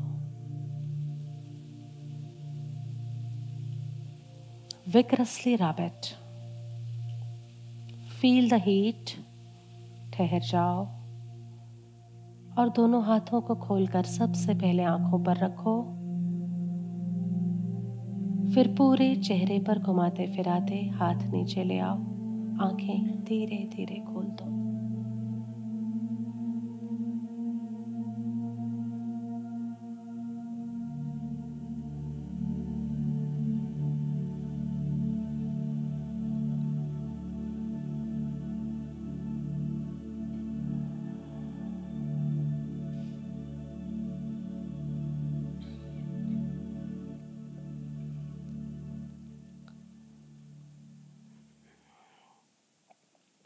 विकास की श्रृंखला में हम सबसे ऊपर आकर खड़े हैं। मनुष्य का पड़ाव है ये। ये अंतिम पड़ाव है। या तो इस पड़ाव से उस परम तक चले जाओ, या इस पड़ाव से पुनः नीचे के परिभ्रमण में जाओ। चुनाव तुम्हारा है। अभी एसआरएम के अंदर सत्संग ज़्यादा लंबे चलते हैं। लेकिन साथ ही साथ हमारा दूसरा आयोजन संवेदन के माध्यम से आरंभ हो चुका है, जहाँ ध्यान की मुख्यता है, केवल ध्यान की। क्योंकि सत्संग, चाहे तुम कितना भी करो, केवल तीस प्रतिशत तुम्हारा विकास होगा। जो शत प्रतिशत सत्संग समझता है, उसका भी विकास तो केवल तीस प्रतिशत ही होगा। लेकिन इन्हीं सत्संगों की समझ के साथ यदि सत्तर प्रतिशत ध्यान प्रयोग की ऊर्जा को अनुभव कर पाओ तो इस मनुष्य जीवन में परम मंगल का दिवस दूर नहीं आज बस इतना।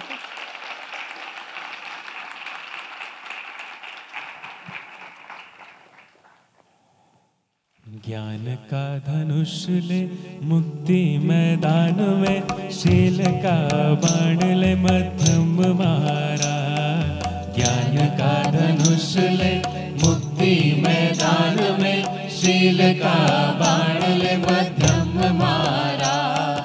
ध्यान का धनुष ले, मुक्ति मैदान में शील का बाण ले मध्यम मारा।